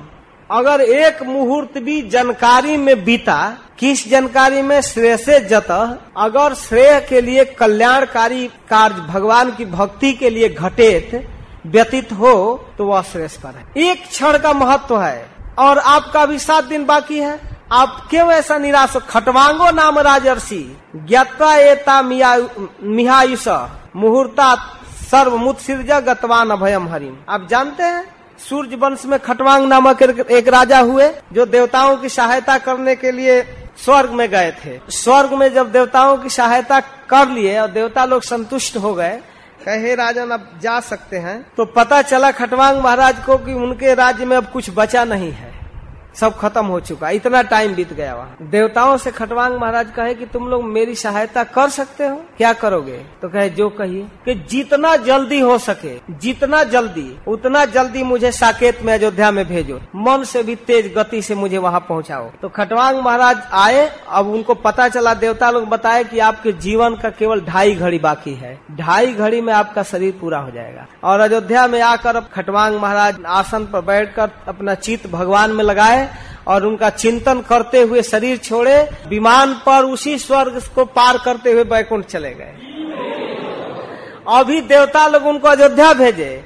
अभी उनका विमान जाने लगा तो उसके स्वागत की तैयारी करने लगे। तो खटवांगो नाम राजर्षि, एक राजर्षि थे, खटवांग, उन्होंने ढाई घड़ी में कृष्ण को प्राप्त किया था। तवा पे तर ही कौरव्य सप्ताहम जीवतावधि। तुम्हारे पास तो अभी सात दिन बाकी है। निराश क्यों हो रहे हो? जब तक इस बीच में परम कल्याण के लिए जो कुछ करना है वो कर लो। मैं कथा सुना रहा हूँ, सुनो। मृत्यु का समय आने पर हे राजन, व्यक्ति को घबराना नहीं चाहिए। मरना तो है ही। उसे चाहिए कि वैराग्य के अस्त्र से अपने मन, बुद्धि, इंद्रियों के जो घबराहट है, बुद्धि से विवेक पूर्वक विचार करे कि अच्छा क्या है, बुरा क्या है। इसके बाद मन को स्थिर करे, मन के साथ इंद्रियों के विषयों से हटावे और उन कर्म वसनाओं के चंचलता से मन को स्थिर कर ले और फिर भगवान के मंगलमय स्वरूप का चिंतन। निर्विशेष, निराकार की बात नहीं कह रहे हैं। भगवान के अंगों का चिंतन करे, उनके प्रत्येक अंग का ध्यान करे और नख से सीख तक सोचते रहे कभी कभी देखे और फिर आँख बंद करे। इस तरह भगवान में तल्लीन हो, चिंतन करे, जो लोग अभ्यास किए हैं, उनको श्री विग्रह रखने की ज़रूरत नहीं पड़ता है, लेकिन प्रारंभिक साधक ध्यान करने के लिए श्री विग्रह का चिंतन करे। और फिर धैर्य के साथ, कोई ज़रूरी नहीं है कि बस चालू करेंगे और धारणा ध्यान लग ही जाएगा। बार बार मन डिविएट होगा इधर उधर जाएगा, लेकिन धैर्य से उसको बार बार खींचना चाहिए, बस में करना चाहिए। उसके जो दोष है, भागने वाली प्रवृत्ति, उसे रोकना चाहिए। और रोकते रोकते जोगी जब अपने चित्त को स्थिर करने का अभ्यास कर लेता है, कभी एक मिनट, कभी दो मिनट, तीन मिनट, प्रत्याहार के द्वारा, अपनी योग साधना के द्वारा, प्राणायाम के द्वारा अपने चित्त को एकाग्र करता है। और इस तरह से जब वह देखता है तो धीरे धीरे धीरे धीरे धारणा बनने लगती है भगवान के स्वरूप का। तो उस जोगी के मंगलमय चित्त में भगवान आने लगते हैं। भगवान का स्वरूप आता है, उसको शांति की अनुभूति होती है, और यह है भक्ति योग। यह भक्ति योग है, जब भगवान चित्त में स्मृत होने लगे स्मरण होने लगे ऐसे तो भगवान ऑलरेडी है इस शरीर में, चित्त में, लेकिन वो दिखते नहीं है, क्योंकि चित्त पर विषयों का कालिख लग गया है। तो इसको महाप्रभु कहते हैं कि नाम कीर्तन के द्वारा धोना पड़ेगा, चेतो दर्पण मार्जनम। हटाने का उपाय क्या है? उसी भगवान के नाम कीर्तन। हरे कृष्णा हरे कृष्णा, कृष्ण कृष्णा, हरे हरे। हरे राम हरे राम राम राम, हरे हरे। तो इस प्रकार जब व्यक्ति अपने चित्त को पहले फ्रेश करता है, साफ़ करता है, तब भगवान दिखने लगते हैं। और जब दिखने लगते हैं भगवान, तब यह है ध्यान। और वह ध्यान जब टीक जाता है, स्थिर हो जाता है, दस मिनट, एक घंटा, दो घंटा, तब ये धारणा। और धारणा जब स्थायी हो जाता है, तब समाधि। अब वो महीनों, सालों उसी में रह जाता है। तो महाराज परीक्षित का प्रश्न है कि धारणा किस साधन से, किस वस्तु में किस प्रकार की जाती है? और उसका क्या स्वरूप माना जाता है धारणा का? शीघ्र ही मनुष्य के मन का मैल कैसे मिटाती है धारणा? वो चिंतन, वो स्मरण कीर्तन ही चित्त को पवित्र करता है और धारणा होने लगता है। तब सुखदेव गोस्वामी कहते हैं कि देखो, पहले तो प्राणायाम के द्वारा चित्त को आसन को, श्वास को, आसक्ति को, इंद्रियों के गति को, मन को सबको जीतना पड़ता है। धीरे धीरे धीरे धीरे चित्त पवित्र होता है। अभ्यास की ज़रूरत है। इस तरह इसको कहने के लिए कहते हैं कि सबसे महत्वपूर्ण बात है कि भगवान का जो सचिदानंद स्वरूप है, जो अत्यंत मधुर, अत्यंत कमनीय, अत्यंत सुंदर स्वरूप है, उस स्वरूप के स्मरण के पहले इस जगत रूप में, विराट पुरुष के रूप में भगवान के शक्ति का परिकल्पना करना चाहिए। भगवान यहाँ कण कण में है, हर वस्तुओं में है, हर व्यक्ति, हर स्थान, हर पदार्थ में भगवान की अनुभूति जब होने लगे, तब फिर भगवान का सचिदानंद स्वरूप का पता चल वो हर जगह है। तो इसलिए इस कार्य को संपूर्ण विश्व में किस रूप में भगवान का ये विराट शरीर ही विश्व की परिकल्पना है? बाद में समझ में आती है, उसको पहले समझ जाना चाहिए, क्योंकि आचार्य लोग बतलाते जाते हैं। भगवान इस जगत के रूप में नहीं है। ये प्राकृत वस्तु भगवान नहीं है। लेकिन ये प्राकृत वस्तुएँ भगवान से भिन्न नहीं है। भगवान के साथ ही है, भगवान की ही प्रणति है। भगवान की बहिरंगा प्रकृति ये जगत है, लेकिन ये बहिरंगा प्रकृति भगवान नहीं है। इस स्थूल, विराट शरीर, जिसमें जल, अग्नि, वायु, आकाश, अहंकार, महतत्व, प्रकृति ब्रह्मांड का पूरा स्वरूप। इसको धारणा के द्वारा चिंतन किया जाता है कि भगवान का विराट स्वरूप है।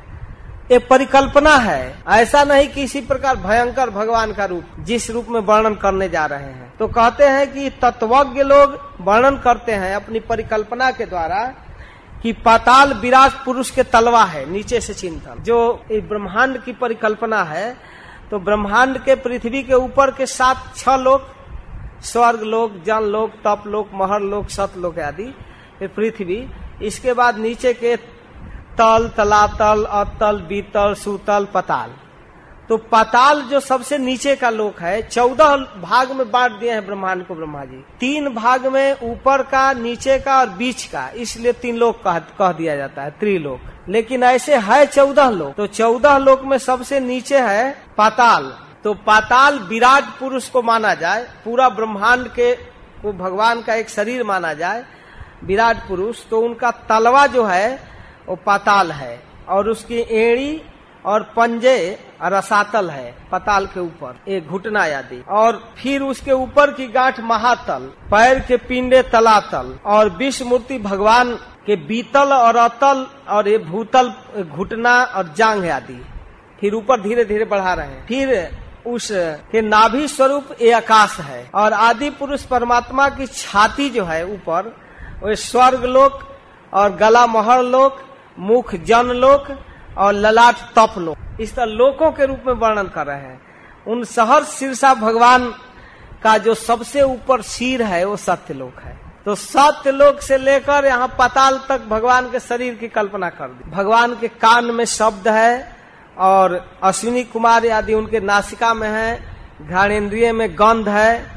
इस सब का वर्णन करते हैं। तो इस प्रकार भगवान के जो आकाश आदि वृत्ति है, आकाश, वायु, तेज, जल, पृथ्वी आदि, इसके विषय में वर्णन करते हैं कि किस तरह से भगवान इस सृष्टि के रूप में है कि भगवान का जो नेत्र है, आँख, वो सूर्य है। अंतरिक्ष देखने की क्षमता जो सूर्य के रूप में, चंद्रमा के रूप में है, दोनों पलके उनके दिन रात है। तालु जल है और जिहवा रस है। उससे सब निकलता है। वेद उनके ब्रह्मरंध से निकलता है ऊपर। और जगन मोहिनी माया भगवान की मुस्कान है। जब इस जगत के रूप में भगवान मुस्कुराते हैं तो सारे संसार के लोग मोहित हो जाते हैं। यही है उनकी माया।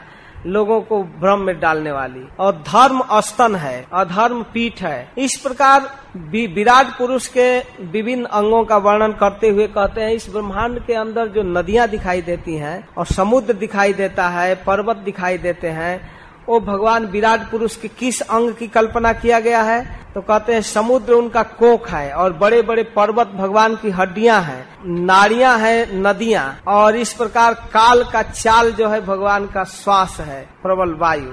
तो इस प्रकार, विविध प्रकार के शरीर की कल्पना करके संध्या जो है, शाम वो भगवान का वस्त्र है जिससे उनको सजाया गया है।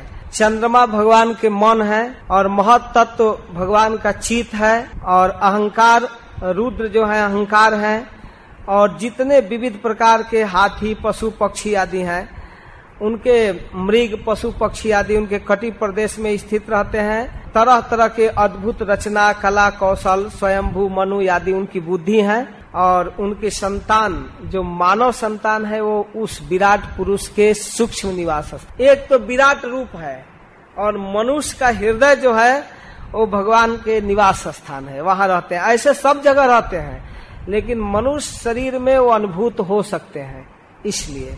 तो इस प्रकार भगवान के विराट रूप का वर्णन करते हुए कहते हैं कि भगवान के मुख से ये मानव समाज में ब्राह्मण और भुजाओं से क्षत्रिय, जंघाओं से वैश्य और पैरों से शुद्ध की उत्पत्ति हुई है। केवल परिकल्पना है। ऐसे भगवान के विविध देवताओं के नाम से जो कुछ भी यज्ञ या कर्म किए जाते हैं, विराट पुरुष की परिकल्पना करके तो इस स्थूल स्वरूप को, जो विराट स्वरूप को मैं सुनाने का प्रयास किया, इसमें मुमुक्षु जन जो मुक्ति चाहते हैं इस ब्रह्मांड को भगवत स्वरूप में स्मरण करते हैं, चिंतन करते हैं, कल्पना करके। वे समझते हैं कि इससे भिन्न कोई वस्तु नहीं है। लेकिन जैसे स्वप्न देखने वाला स्वप्नावस्था में विविध पदार्थों को देखता है और फिर जब स्वप्न टूट जाता है तो सब कुछ अनुभव कराने वाला एक जो मन बुद्धि है, वो बाद में रियलाइज़ अनुभव कराता है कि अरे मैं स्वप्न देख रहा था। तो जो भीतर है, इस तरह से विविध वृत्तियों को बुद्धि की अनुभूति कराने वाला वो सर्व अंतर्जामी भगवान है, और वही सत्य स्वरूप है, वही आनंद निधि है, उनका भजन करना चाहिए। और अन्य वस्तुओं में आसक्ति छोड़कर, इस विविध प्राकृत पदार्थों में आसक्ति छोड़कर, उनका भजन करना चाहिए, क्योंकि आसक्ति जीव के अध पतन का कारण है। ध्यान से इस पर विचार करना चाहिए कि जहाँ हम देखकर प्राकृत वस्तु का भान करते हैं, उससे हटाकर हम भगवत बुद्धि कर सकें, यह सुखदेव गोस्वामी का अभिप्राय है। पहाड़ देखकर जड़ समझते हैं, कहना चाहिए समझना चाहिए कि विराट पुरुष की हड्डी है, नदियाँ, नाड़ियाँ हैं, ये वनस्पतियाँ उनके रोम कूप हैं रोम कण हैं। इस तरह से विचार करके हम हर जगह भगवान को देख सकते हैं। लेकिन सब जगह भगवान को देखना और सबको भगवान में देखना, ये दो चीज़ है। इस प्रकार से उनके लीला कथा में रमण करना एक दूसरी वस्तु है। लेकिन जोगी लोग जो अपने चित्त को इस तरह से स्थिर करते हैं, परिकल्पना करते हैं, उनके सिद्धांत को थोड़ा सा बतला दिए। भगवान के स्थूल और सूक्ष्म स्वरूप की धारणा करने वाला व्यक्ति धीरे धीरे किस तरह से प्रोग्रेस करता है, कोई कोई जोगी अपने चित्त को एकाग्र करते हैं, इतना स्थिर कर लेते हैं, धारणा को इतना विकसित करते हैं कि सीधे भगवत धाम को प्राप्त करते हैं। और कुछ लोग क्रम मुक्ति प्राप्त करते हैं, अपने इस अवस्था से प्रोग्रेस करते हैं, आगे जाते हैं, स्वर्ग, जन लोक, तप लोक, महर लोक, सत लोक, इसके बाद ऊपर के लोग कैलाश लोक, फिर बैकुंठ लोक। फिर भगवत स्वरूप को प्राप्त करते हैं। तो ये दो तरह के प्रोसेस है, क्रम मुक्ति और सद्यो मुक्ति।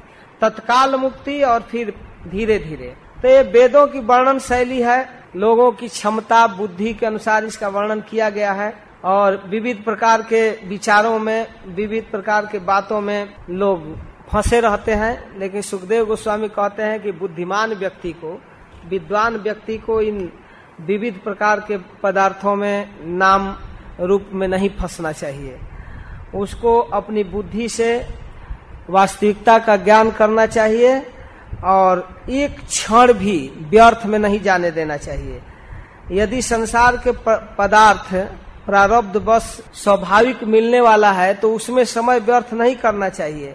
उसके उपार्जन में या उसके कलेक्शन में ज़्यादा समय नहीं देना चाहिए। अतः कभी नामसुयावदर्थ स्याद प्रमत्तो व्यवसाय बुद्धि सीधे न्यर्थार्थे न यतेत तत्र परिश्रमम तत्व समीक्ष मारा व्यर्थ के संसार के वस्तु जुटाने में नहीं लगना चाहिए। जैसे तैसे जीवन निर्वाह कर लेना चाहिए। अवसर पाकर सुखदेव गोस्वामी विरक्ति की बात करते हैं। सत्याम छितौ किम कशपो प्रयास बाहो सीधे उपबर हड़ई किम सत्यांजलौ किम पुरु धान्य पात्रा दिग्वल कलादो सतकिम दुकुलई।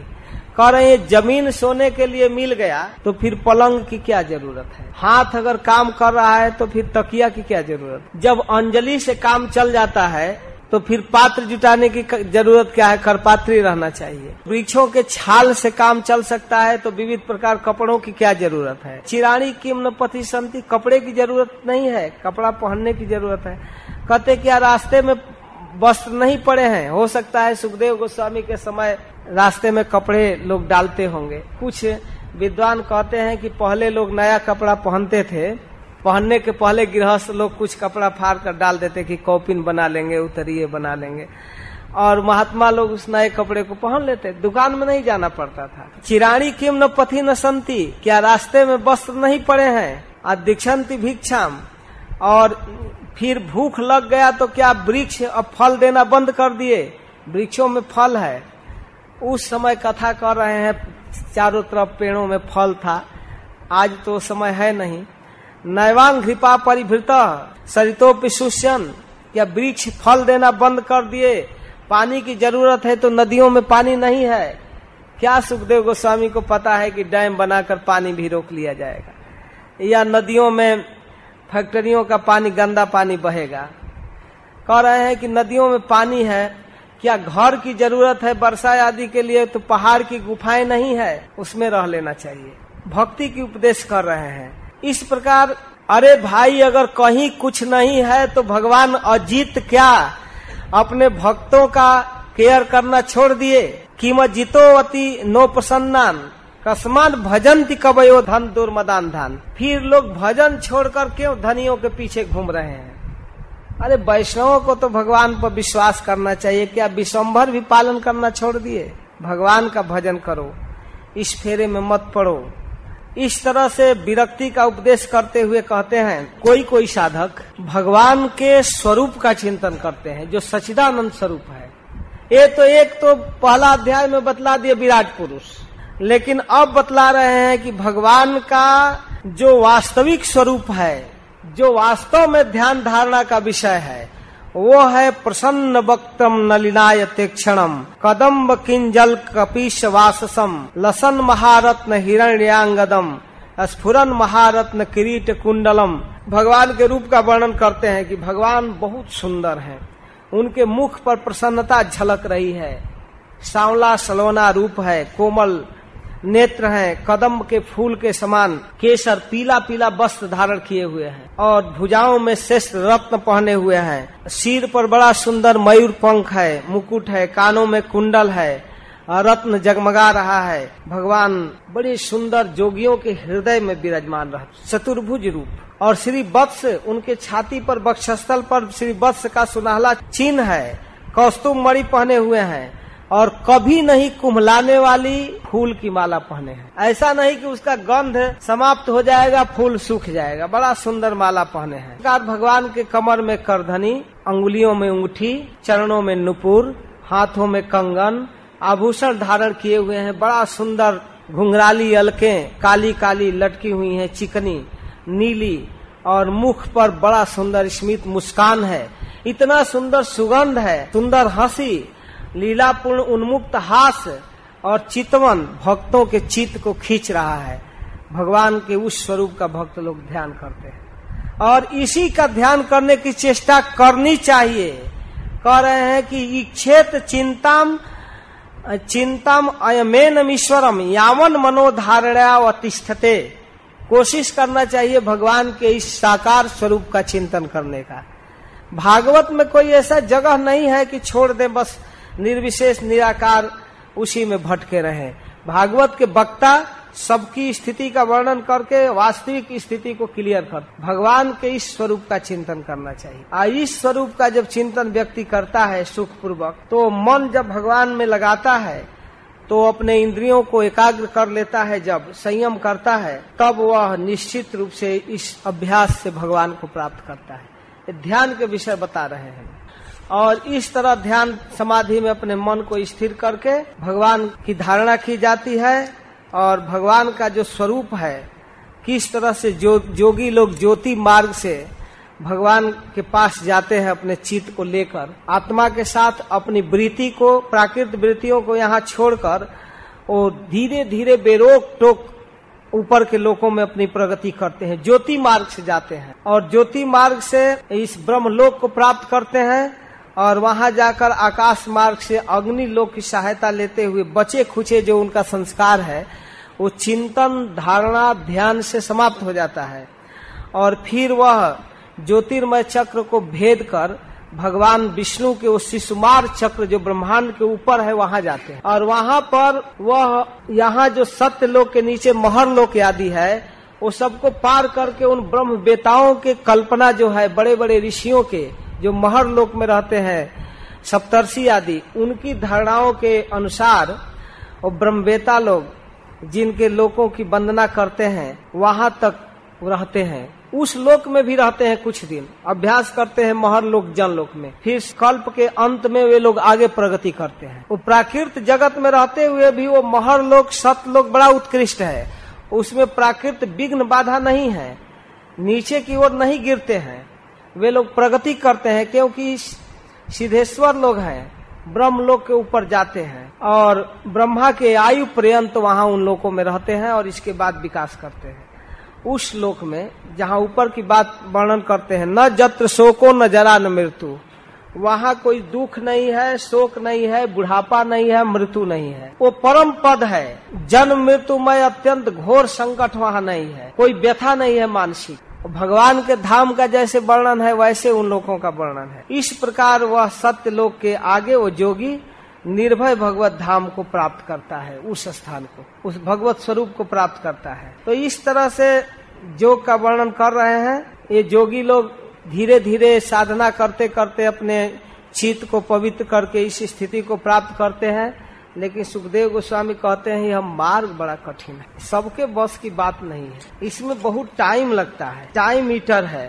ये पूरा महाप्रलय पर्यंत साधना करते हैं। इस प्रकार से जब हे परीक्षित महाप्रलय के समय जब प्रकृति का आवरण शांत होने लगती है तो जोगी स्वयं आनंद स्वरूप होकर निरा, निरावरण रूप होकर आनंद स्वरूप परमात्मा का ध्यान करता है फिर।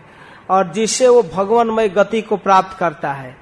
और तब वो संसार में नहीं आता। है अगर इस सिद्धि तक नहीं पहुँचा तो फिर आ जाता है।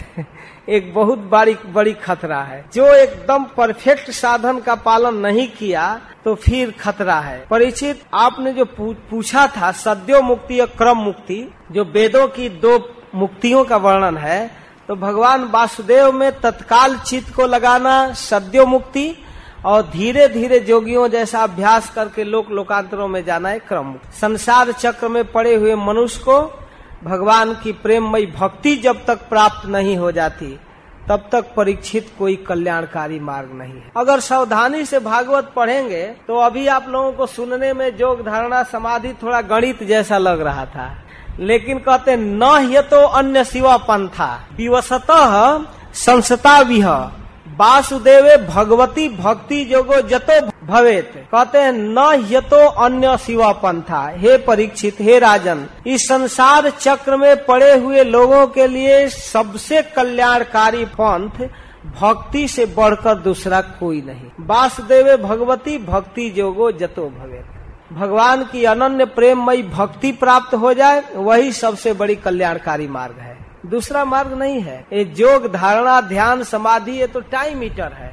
अगर कोई समर्थ व्यक्ति है, कर ले तो ठीक है, बहादुर है। और नहीं तो सरलता पूर्वक प्राप्त होने वाला जो साधन है, वो भक्ति है। तो भगवान ब्रह्म कार्सेन तीन वीक्ष मनीषया तदध्यवस्य कूटस्थो रतिरात्मा जतो भवे तो इस प्रकार भगवान ब्रह्मा ने एकाग्र चित से तीन बार अनुशीलन करके बुद्धि से निश्चय किया है कि सबसे श्रेष्ठ धर्म है भगवान की भक्ति। इसलिए हे राजन, तस्मात सर्वत्मना राजन, हरि सर्वत्र सर्वदा।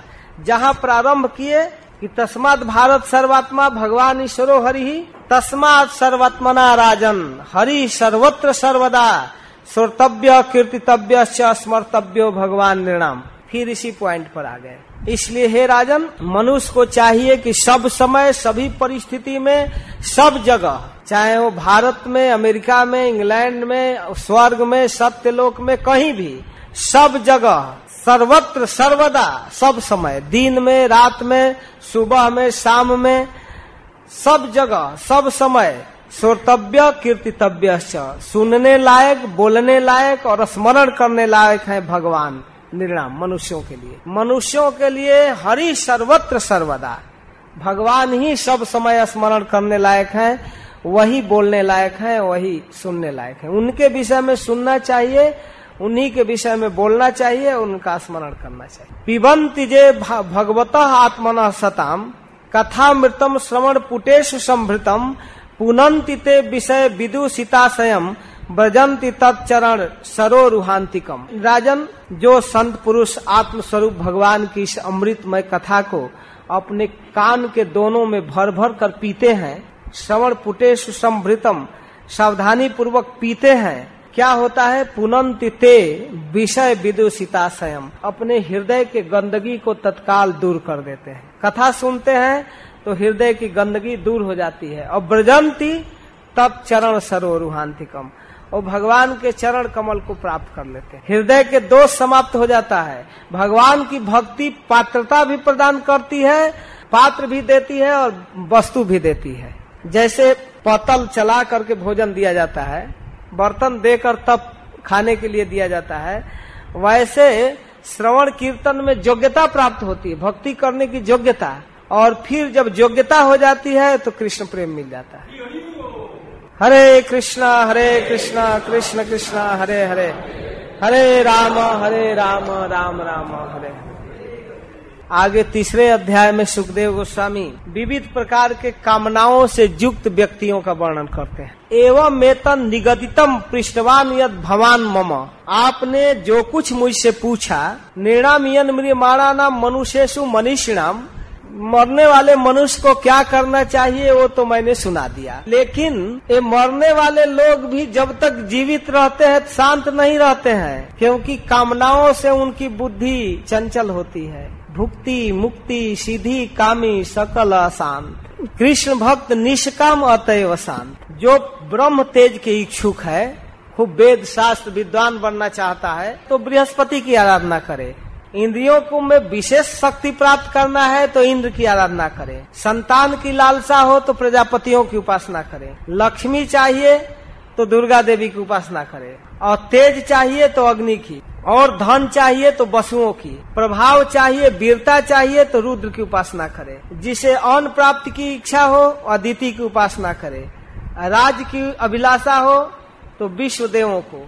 और आयु की इच्छा हो, स्वस्थ जीवन हो तो अश्विनी कुमारों को। पुष्टि की इच्छा से पृथ्वी माता की। और सौंदर्य चाहिए तो गंधर्वों की। अच्छी पत्नी की लालसा है तो उर्वशी की उपासना करें। सबका स्वामी बनने की इच्छा है तो ब्रह्मा की उपासना। जस की इच्छा है तो यज्ञ पुरुष।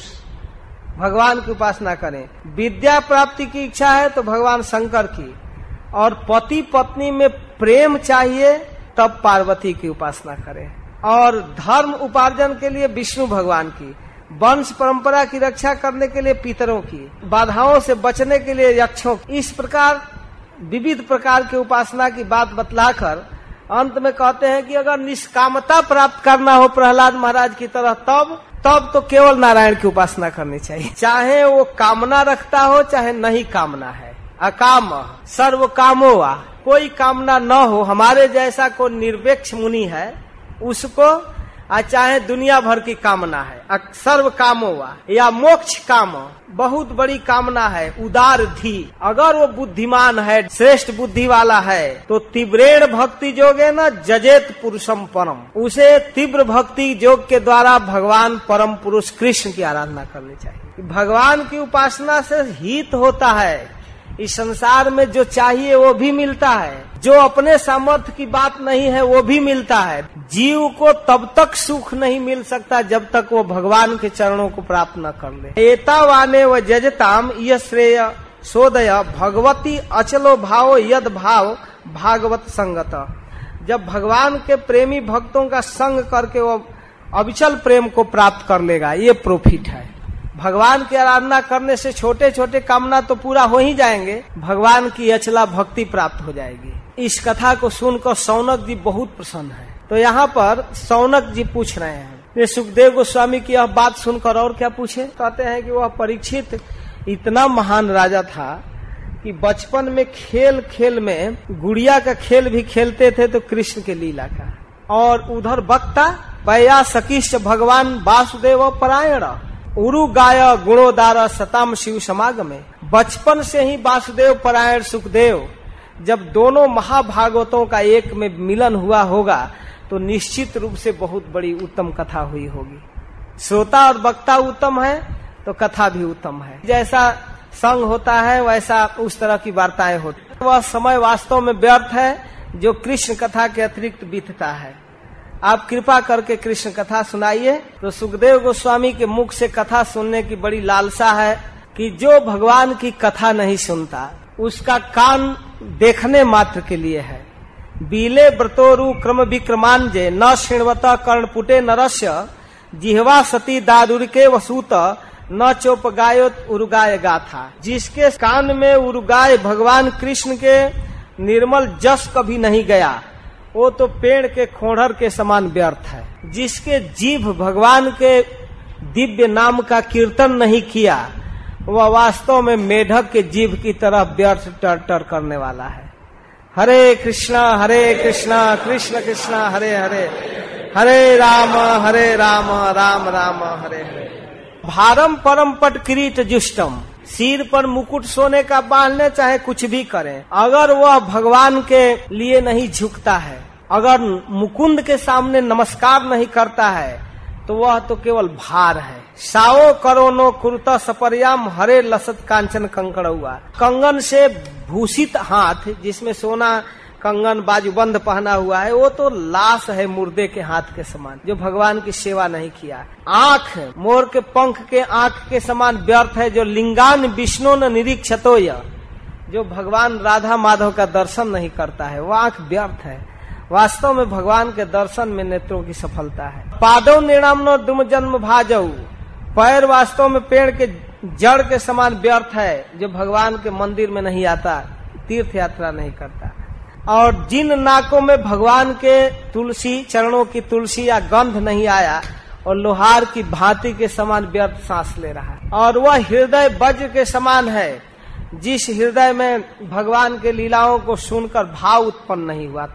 वह पत्थर के समान वज्र के समान है, जिनके लीला कथा सुनकर हृदय पिघला नहीं, आँखों में आँसू नहीं आया।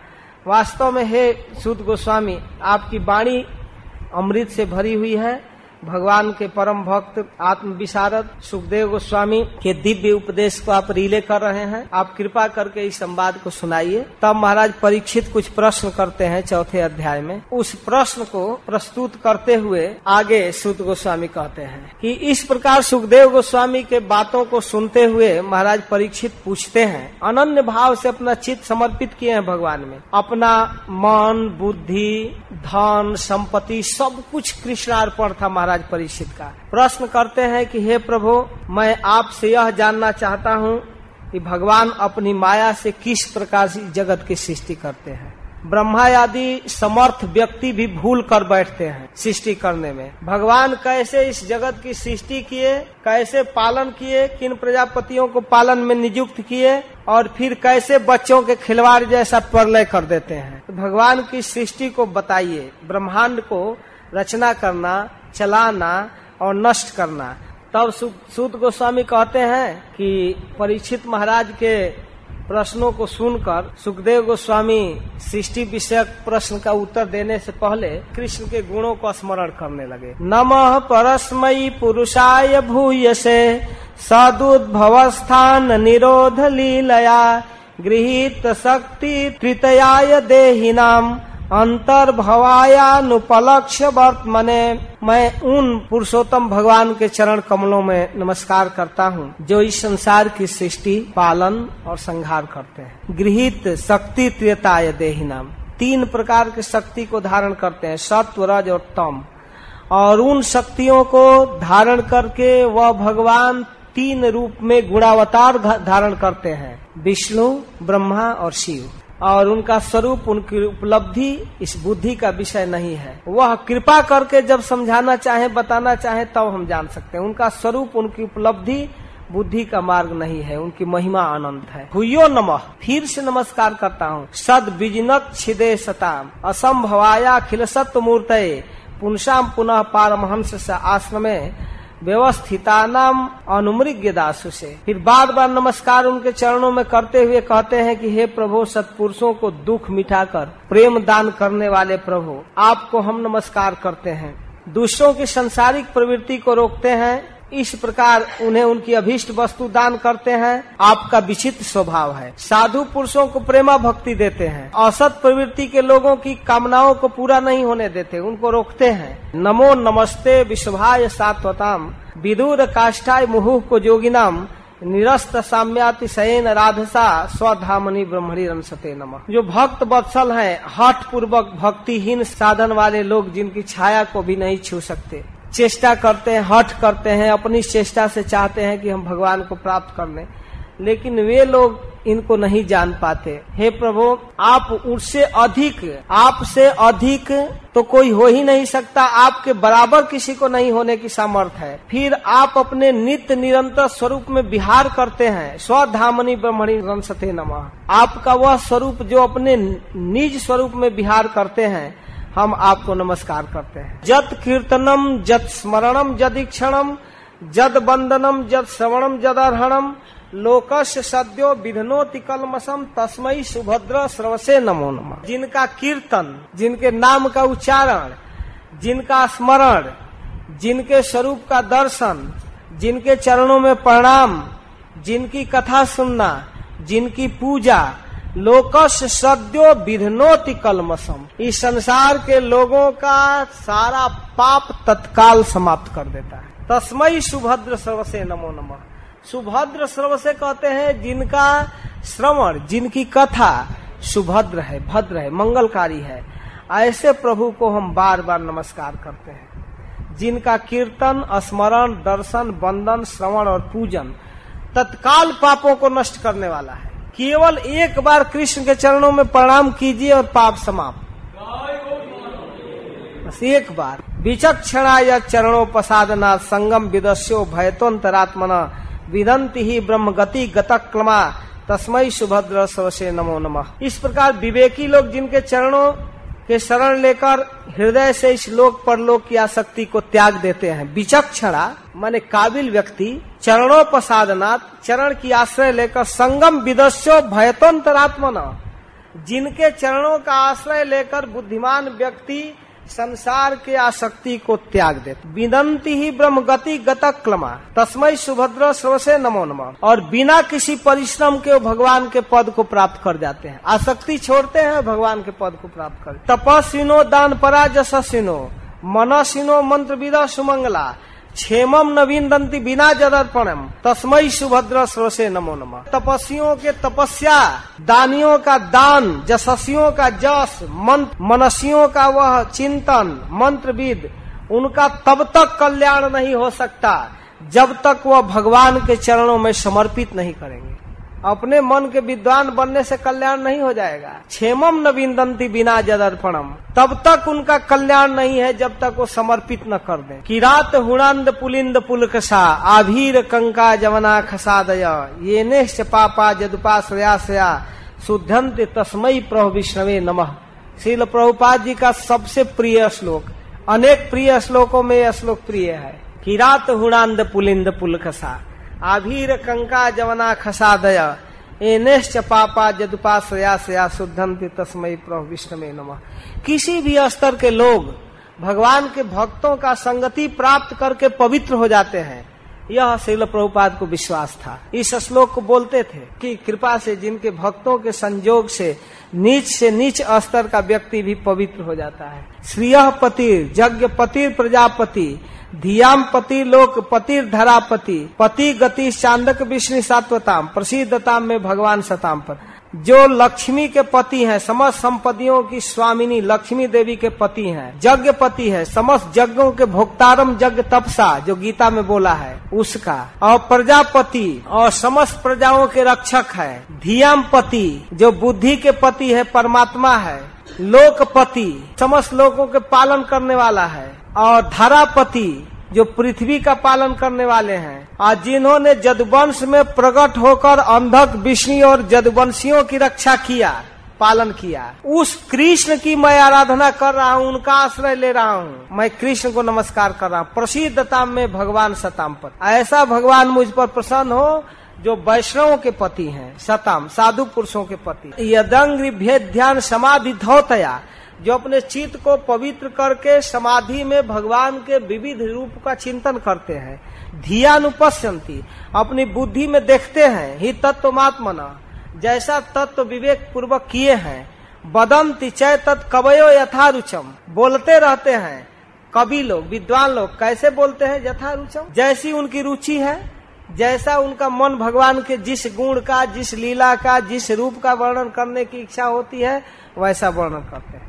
समय मुकुंदो भगवान प्रसिद्धतम, वह मुक्ति को देने वाले भगवान मुकुंद मुझ पर प्रसन्न हो। प्रचोदिता जन पूरा सरस्वती, जिन्होंने सृष्टि के समय ब्रह्मा के हृदय में जो स्मृति जागृत किया, अधिष्ठात्री देवी, ज्ञान के अधिष्ठात्री देवी सरस्वती को जिन्होंने प्रेरित किया, तेने ब्रह्म हृदय आदि कवय भगवान ने ब्रह्मा के हृदय में ज्ञान दिया, वो ज्ञान सरस्वती। सरस्वती मतलब ज्ञान।